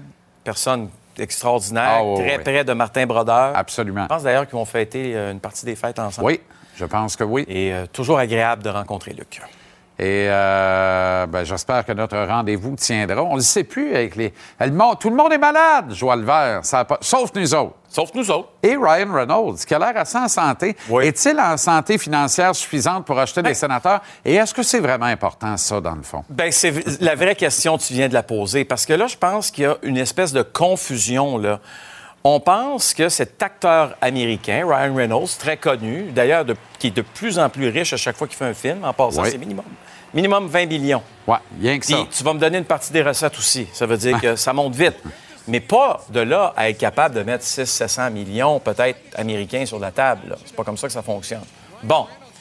Pourquoi on le voit? Pourquoi il est actif? Pourquoi il était à un match du sénateur? Pensez-vous deux secondes que la Ligue nationale n'est pas en arrière de ça, que les sénateurs d'Ottawa sont pas en arrière de ça? De qui on s'inspire? C'est ça la question. Parce que là, la Ligue nationale prenne un gars, un acteur connu, Hollywood, un Canadien, c'est vrai, on le promène avec une casquette des sénateurs, il fait le tour des talk shows en disant Moi, je vais acheter l'équipe. Ouais, mais c'est pas comme ça que ça fonctionne. là. La réalité, c'est qu'on prend le modèle de qui? On prend le modèle de la MLS. Regardez dans la MLS des investisseurs avec des grands noms, mais qui ne sont pas propriétaires majoritaires. là. Regarde euh, James Harden. Euh, tu vois aussi Will Ferrell à, à- à Los Angeles avec euh, Magic. Quand tu as Reese Witherspoon à Nashville, penses- Henry à Ben oui. Nashville, très penses-tu bon. vraiment qu'eux autres garoches là, du, du 100 millions? Non. Euh, Steve Nash non plus. On s'associe souvent à des personnalités locales pour mousser, si tu veux, euh, pas, euh, c'est pas sûr que la franchise va valoir plus d'argent parce que ces gens-là s'y associent. Mais ça met des petites étincelles. Ça fait en sorte que c'est plus cute. Ça fait en sorte que euh, pour le public, on se dit Waouh, c'est extraordinaire de voir ces vedettes-là investir. Mais quel est le réel pourcentage? C'est pas eux autres qui prennent les décisions à savoir Hey, qu'est-ce qu'on fait avec Thomas Chabot? On va-tu l'échanger ou non? C'est pas comme ça que ça fonctionne pas parce qu'il est à échanger, mais je vais vous juste donner un exemple. Malgré le, le coup de bâton à, à la, à la Oui. gueule de Travis Salmonick, un accident, là, je le répète, là, Ben je oui, n'ai c'est parlé sûr. tantôt parce que Ben ça m'assomme un peu. Je, je voulais pas parler de ça cette semaine, mais là, ces Canadiens et sénateurs n'ont pas, le choix choix. d'en parler à soir. Les gars et les filles affectés à la couverture en ont parlé à, à Tom aujourd'hui, mais, mais j'ai lu des affaires, encore une fois, sur la toile abominable, tu comprends? Thomas Chabot ne mérite pas un châtiment comme ça. Ben voyons donc. Je vois le vert, voyons donc. C'est de l'intensité. Pensez-vous que sciemment, il a fourré un coup de bâton sur la gueule de son partenaire de Et jeu? je vais te dire bon une chose. Il l'aurait même pas fait un adversaire. Ben non, Juste, exactement. juste pour les gens à la Exactement. maison, jamais Thomas Chabot, dans sa carrière, va a donné ou va donner un coup de bâton Ben comme ça à quelqu'un. Ben non, C'est pas façon. connaître la personne Pas du tout. Hey, revenons à Ryan Reynolds. Je trouve ça intéressant. Est-il le porteur de ballon d'un groupe d'actionnaires composé notamment de Michael Andlauer, dont tu nous as parlé un peu plus Ouais. tôt cette semaine, et peut-être André Desmarais? Pas encore. Ah, pas encore. Donc, il peut être le porteur de ballon d'un autre groupe. Ah oui, lui, là, Hmm. lui, il attend. Parce que la Ligue nationale a dit très clairement, là, le groupe qui va être identifié va devoir l'amener aussi. Va devoir l'intégrer. Oui. Puis quand Gary Bettman prend une décision dans la Ligue Ouais. nationale de hockey, je peux vous garantir une chose, elle est suivie à la lettre. On ne commencera pas à acheter une équipe puis mettre le commissaire de la Ligue nationale à dos, jour 1. Non, je pense pas. Alors, on va s'arranger. C'est une belle histoire, celle de Ryan Reynolds. Il connaît la région de l'Outaouais. C'est un gars qui a grandi à Vancouver aussi. Euh, il a une carrière extraordinaire. De l'associer comme ça à une équipe comme les sénateurs d'Ottawa, c'est très bien, mais je le répète, là, le pourcentage euh, d'action qu'il va avoir dans la franchise, ça va être très faible. Ouais. Très faible. Je- Ce ne sera pas du 20 là. Descendez. On pourrait le voir à Ottawa une ou deux fois par année. Ben oui. C'est correct. Ça va être parfait. correct. Ça va être parfait. Et ça va aider à construire les plaines Le Breton. Aucun doute. Parce que, le nerf de la guerre, c'est ça aussi. là. Je- moi, je suis certain que si dans le deal, tu peux pas bouger de Canada avant 20 ans, il n'y a plus d'acheteurs. Plus d'acheteurs. C'est aussi simple que ça. Alors, Ah, c'est si- sine qua non. Si tu t'en vas pleine le breton, puis justement, je, suis content que tu poses la question parce qu'on en a parlé avec Bill Daly hier soir. Puis la question, c'était de savoir est-ce que les deux viennent ensemble directement? C'est sûr, Jean-Charles, que quand le groupe va être identifié, on veut le plus rapidement possible, il va falloir que rapidement, avec la commission euh, de la capitale nationale, on s'entende justement sur comment, qui va payer, Quel est le pourcentage que les sénateurs vont verser aussi pour la construction de l'amphithéâtre? Ce ne sera pas juste un amphithéâtre en passant. hein? Non, non, c'est ça. Je pense qu'Ottawa va se mettre un peu sur la carte. Absolument. Formidable. Le, le petit jouet dans le milieu, le stadium, c'est une affaire. C'est l'arbre qui cache la forêt. C'est ça. formidable. C'est un phénomène qui prend de plus en plus d'ampleur dans la Ligue nationale. Jean-Charles, ça fait, ça fait depuis la saison dernière hein, que tu parles beaucoup, beaucoup des, des buts qui sont marqués dans la Ligue nationale, Ben oui. qui sont en hausse. Avec raison. Là, Mais hey, il y a deux jours, 3,33 buts par match, j'étais très inquiet. Oui. Pour un programme de six matchs. Hier, ça a explosé. 12 matchs, on passe à 6,5, du simple au double. On revenait à normal. Puis tu as les Maple Leafs qui gagnent 7-0. Exact. Tu sais, contre les Ducks. Mais au-delà de ça, il y a un autre phénomène. En fait, c'est du jamais vu dans la Ligue nationale de hockey. Là, la saison, elle est jeune. On est à 30 matchs. OK? Mais des buts dans un filet désert, tu as ça maintenant au point 33 matchs. Donc, on va dire au point 3 matchs, tu as donc 3 matchs sur 10, tu as un but dans un filet désert. Wow. OK? Là, tu vas me dire, OK, c'est quoi le rapport, mon Renaud? Pourquoi tu me parles de ça? OK, il y a 10 ans. Sais-tu c'était combien il y a 10 ans? Ah ouais, donc? C'était un but aux 10 matchs dans un filet désert. C'est du simple au triple. Ben voilà. Tu sais, des fois... Là, il y a on- des langues sales qui disent un des trois buts, c'est au vie. Oui. N'allez pas là, pas ce soir. Il est rendu à ce 800. soir. Un peu de respect. mais, mais, mais tout ça pour dire que c'est vrai que ça change. Je te dis pas, ça change pas. euh, tout, tout le portrait, là, des buts, il y en a beaucoup de marqués. Mais de voir que, euh, bon, on ne se gêne plus. Avant, là, la philosophie, je vais vous le dire tout de suite, on était... Jacques, demande à Jacques Martin. Il fallait que tu traverses la ligne rouge avec la rondelle pour l'envoyer dans le filet. ça. Parce que s'il fallait pas qu'il y ait un dégagement refusé, tu te faisais taper sur les doigts, même si tu t'appelais Alexei Yashin. OK? Maintenant, là, c'est. Tu peux l'envoyer de, où tu veux, la rondelle. Il n'y a pas de problème. Il n'y a pas un entraîneur qui va dire un mot. Les joueurs le savent. Ils en profitent. Tant mieux. Ça veut dire concrètement, dans un programme de 12 matchs comme hier, 4 buts dans un filet désert dans la soirée. La moyenne, là, c'est ça depuis le début ça. de la saison. Et pour qu'il y ait un but d'un filet désert, normalement, c'est parce que l'écart n'est que d'un seul but en fin de match. C'est une autre bonne nouvelle. Ça veut dire que les, les taux se resserrent ou les écarts se resserrent, puis Ouais. tout ça. Mais le style de jeu change. Je pense que la plus grosse nuance, Exactement. elle est là, effectivement. Exactement. OK, Renaud, excellente soirée. À demain. Hey, tu repasses quand tu veux. Hein. Ben oui, je Regarde sais, ce décor qui est Il sublime. Non, mais c'est beau en personne. Sublime. Je Tabarouette. sais qu'il est beau. Excellente Mais soirée. jamais, jamais aussi beau que toi, par contre. C'est ben, c'est fin. Salut tous mes amis de l'après-match. Vous allez festoyer. Exact. Tabarouette. Nous autres, on se remet encore difficilement de notre petite promenade de, de la semaine dernière.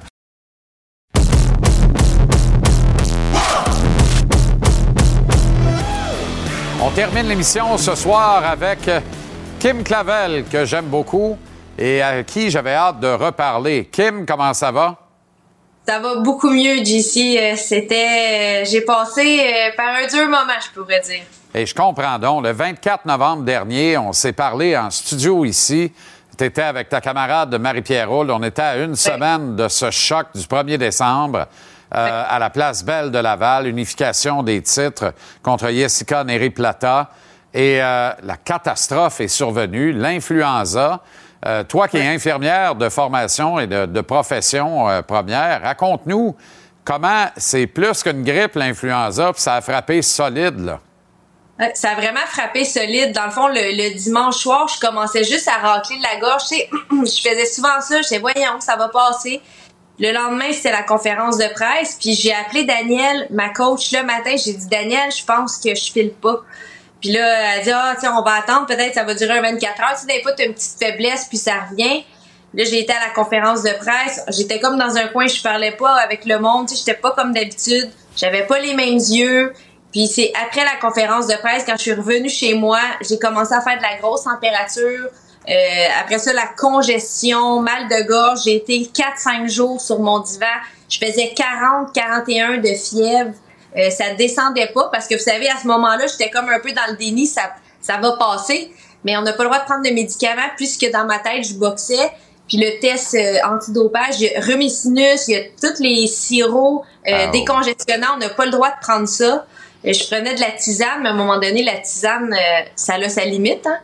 Puis euh, j'ai appelé docteur Fontaine, puis euh, c'est lui qui a dit vraiment Kim, tu peux pas boxer dans cet état-là, t'es unfit to box. Euh, puis on a parlé avec Yvon, mais j'étais très très très très malade. évidemment, les, les conséquences de ça sont dramatiques parce que euh, il y a quelques autres raisons, et pas seulement celle-là, mais c'est la principale raison pour laquelle Yvon Michel a été contraint de reporter carrément l'ensemble de la carte, ce qui a des conséquences dramatiques pour tous les autres boxeurs qui, eux, auraient été prêts et probablement à 100 de leur forme pour disputer euh, le combat qui était prévu lors de cette soirée du 1er décembre. Est-ce que je me trompe? Si j'avance, Kim, que ça, ça a pesé encore plus lourd dans, dans ta balance, en ta, défaveur moralement, de dire ça me met à terre complètement tout ça? C'est une tragédie pour tous tes camarades boxeurs, boxeuses aussi. Vraiment. Euh, tu sais, quand j'étais chez moi, puis j'ai su vraiment que c'était tout annulé. J'ai pleuré toutes les larmes de mon corps. J'étais tellement triste pour euh, Masloum, Marie-Pierre, Caroline, euh, Derek, tout le monde qui était sur la carte. Je disais, tu tout le monde aurait eu leur bourse avant les fêtes. Masloum vient d'avoir un bébé. Tu il y a toutes sortes de choses. Je me sentais coupable. Puis Yvon, il arrêtait pas de dire, Kim, ah, sens-toi pas coupable, ça arrive, la santé, c'est la priorité. Ça va être remis le 13 janvier, c'est pas si loin. Puis, euh, mais je peux dire que, tu sais, quand t'es malade, puis en plus, tu te sens coupable, t'es pas bien. Toutes les, les gens m'écrivaient, euh, la vente de billets, tu sais, tout, ça, les médias posaient des questions. Là, c'est pas facile à, à se remettre de ça moralement, surtout que c'est pas la première fois que ça, ça m'arrive dans la dernière année. Mais là, regarde, qu'est-ce que tu veux, c'est arrivé. On regarde en avant, je me suis reposée beaucoup, j'ai repris l'entraînement. euh, Aujourd'hui, c'était mon deuxième entraînement de boxe. Puis euh, on regarde en avant. Puis tout le monde, on s'est écrit, la boxe, les beaux moments, on les vit ensemble, mais les moins beaux moments aussi font partie de la game. Mais là, tout le monde est en camp d'entraînement jusqu'au 13 janvier.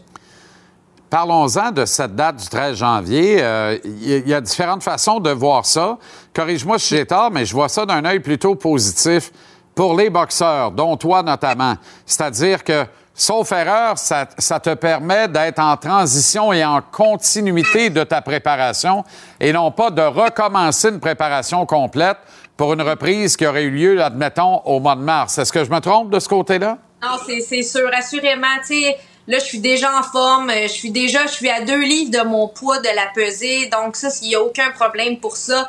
C'est sûr que le fait d'avoir été malade, euh, tu sais, les bronches, tout ça, la grippe, quand ça pogne dans les, les bronches, c'est difficile. Là, je suis un petit peu d'essoufflement, mais je suis en contact avec, Dr Fontaine.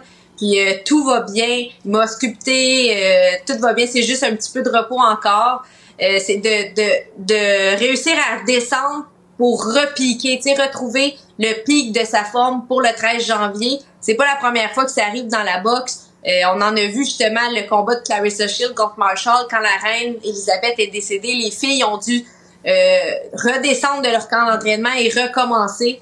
Mais c'est ça, comme euh, je suis en forme en ce moment, c'est juste de retoucher un petit peu à tout, de bien se reposer, puis euh, d'être prête pour le 13. Puis pour moi, Noël cette année, ça va être le 14 janvier. Je peux vous dire qu'il y aura rien dans ma famille, rien nulle part. Je, je m'isole. Est-ce que, d'autre part, ouais, un autre sacrifice incroyable, un jour, là, va falloir que le, dernier des mortels comprenne l'ensemble des sacrifices que vous vous imposez versus ce que ça peut rapporter en termes de, dollars. Mais je sais que vous allez chercher beaucoup plus que ça là-dedans, mais est-ce que ça rejaillit pas sur, euh, sur Yvon Michel? Ça aurait été facile pour Yvon de mousser une nouvelle vente de billets, la redynamiser, la restimuler en retardant au mois de mars. Mais par respect pour les boxeurs, lui qui a été si près du ring, voire dans le ring pendant de nombreuses années, on remet ça immédiatement parce que le 13 janvier, on est d'accord, Kim, les cartes de crédit sont pleines. Il risque d'y avoir une tempête de neige, ce qui risquait pas d'arriver le 1er décembre. Il y a un paquet de facteurs aggravants qui s'ajoutent et qui viennent alourdir la popularité de la carte potentiellement sur place à Laval le 13. Donc, pour moi, c'est à l'honneur d'Yvon ce qui se passe là. Ben, je pense qu'ils vont, il sait ce qu'il fait. Ça fait longtemps qu'il est dans cette game-là. Euh, tu sais, il n'y a pas une si grosse différence entre le 1er décembre, le 13 janvier. Euh, les gens, ils étaient des fois un petit peu mécontents du fait que c'était un jeudi soir. Là, ça va être un vendredi soir, vendredi 13, mais ça va être une journée de chance, j'en suis certaine. Puis, tu sais, les gens, quand ils veulent vraiment aller voir quelque chose, ils vont se déplacer, que ça soit n'importe quel jour de l'année. Euh, C'est sûr qu'il y a des moments un petit peu plus propices, mais Yvon pense beaucoup aux athlètes. C'est un promoteur qui a les athlètes à cœur, la santé de ses athlètes à cœur. J'ai la chance de l'avoir comme pilier. Tu sais, de temps en temps, quand que tu mets un genou à terre, Mais Yvon, il est là pour me soutenir, puis jamais qu'il me fait sentir coupable. J'ai rien à dire, je suis bien encadrée. Puis le 13, j'ai aucun doute que ça va être une soirée euh, de boxe mémorable. Puis euh, ça va être un beau vendredi, ça j'en suis certaine. Est-ce que tu sens que le, le camp de ton adversaire, Jessica Neri-Plata, est affecté par cette nouvelle, par ce report? Non, vraiment pas. Euh, Yvon, il a parlé beaucoup, en- il est en contact avec elle, puis elle a vraiment, euh, c'est une personne super gentille qui pense aux autres, qui a de l'empathie même. Euh, elle a dit, euh, j'espère que Kim se repose, qu'elle va se remettre vite. Je suis contente de savoir qu'elle recommence l'entraînement. C'est des choses qui arrivent dans la boxe. Nous, de notre côté, on va être prêts pour le 13. Euh, inquiétez-vous pas, on va être là. Que Kim se soigne. On veut la Kim la plus en top shape possible. Donc, tu sais, euh, je pense que c'est une genre de fille qui a vécu beaucoup pire dans sa vie. Euh, sachant elle a perdu sa mère dans les dernières années. Elle a vécu quelque chose de quand même au Mexique dans des, des régions assez rudes. Fait que je pense que euh, elle est capable de relativiser, relativiser, relativiser, en tout cas, relativiser. On a compris, c'était parfait. c'était parfait. des choses, puis euh, elle, elle va venir ici pour boxer, puis elle, est bien correcte avec ça. À l'opposé, tu n'aurais certainement pas voulu unifier les titres contre une adversaire diminuée. Alors, ça l'honore euh, en Exact. ce sens-là. là. Oui, exactement, c'est la même chose. T'espères toujours avoir le meilleur de l'autre parce que quand l'autre en avant est solide, ça fait un bien meilleur spectacle, c'est ça qui fait que c'est mémorable. Je veux pas mettre la charrue devant les bœufs, même s'il annonce une tempête pour vendredi, mais ça décale un peu les projets de 2023 également, parce qu'une fois les titres unifiés, c'est pas la retraite. là.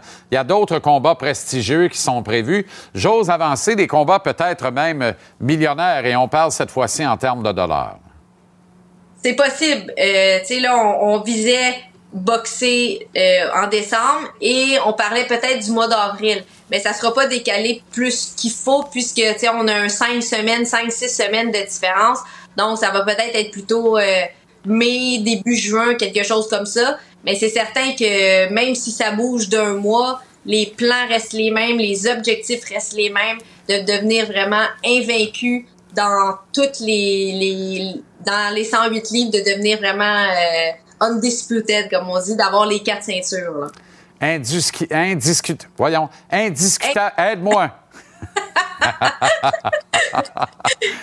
Salut, Kim. Prends soin.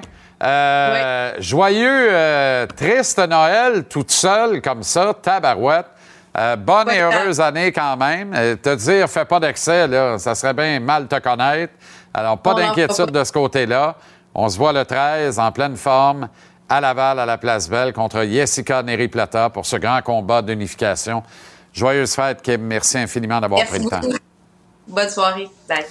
Alors voilà comment on a vu votre euh, lundi, mardi, mercredi. Attends un peu, là. Demain, est-ce bien jeudi? Nous sommes donc mercredi. Tabarouette, ça n'arrête pas de bien aller, on balance. Vive les comptables agréables. Les Red Wings contre le Wild au Minnesota. Premier de deux matchs ce soir. On s'en va au Royaume du pétrole canadien. Voir les Flames qui accueillent les Canucks tout de suite après. Sincère entre les deux de 21h, TVA Sport 2, WWE, en cas, Raw avec Pat Laprade qu'on a vu plus tôt sur le plateau ce soir et l'excellent Kevin Raphaël. Télécharge l'application Cube pour reprendre JC où tu veux, quand tu veux. L'émission est mise en balado sans les interruptions tous les soirs en semaine vers 19h30. Merci à une équipe remarquable en six syllabes. En régie sur le plateau, Euh, ça fait quatre. Les deux autres, c'est vous autres et toutes vous autres. On n'est rien sans vous, on le sait. Merci infiniment d'être là. À demain, jeudi, on se brasse. Un avant-match canadien Docs de 120 minutes de 17h ici à JC à TVA Sport. Salut.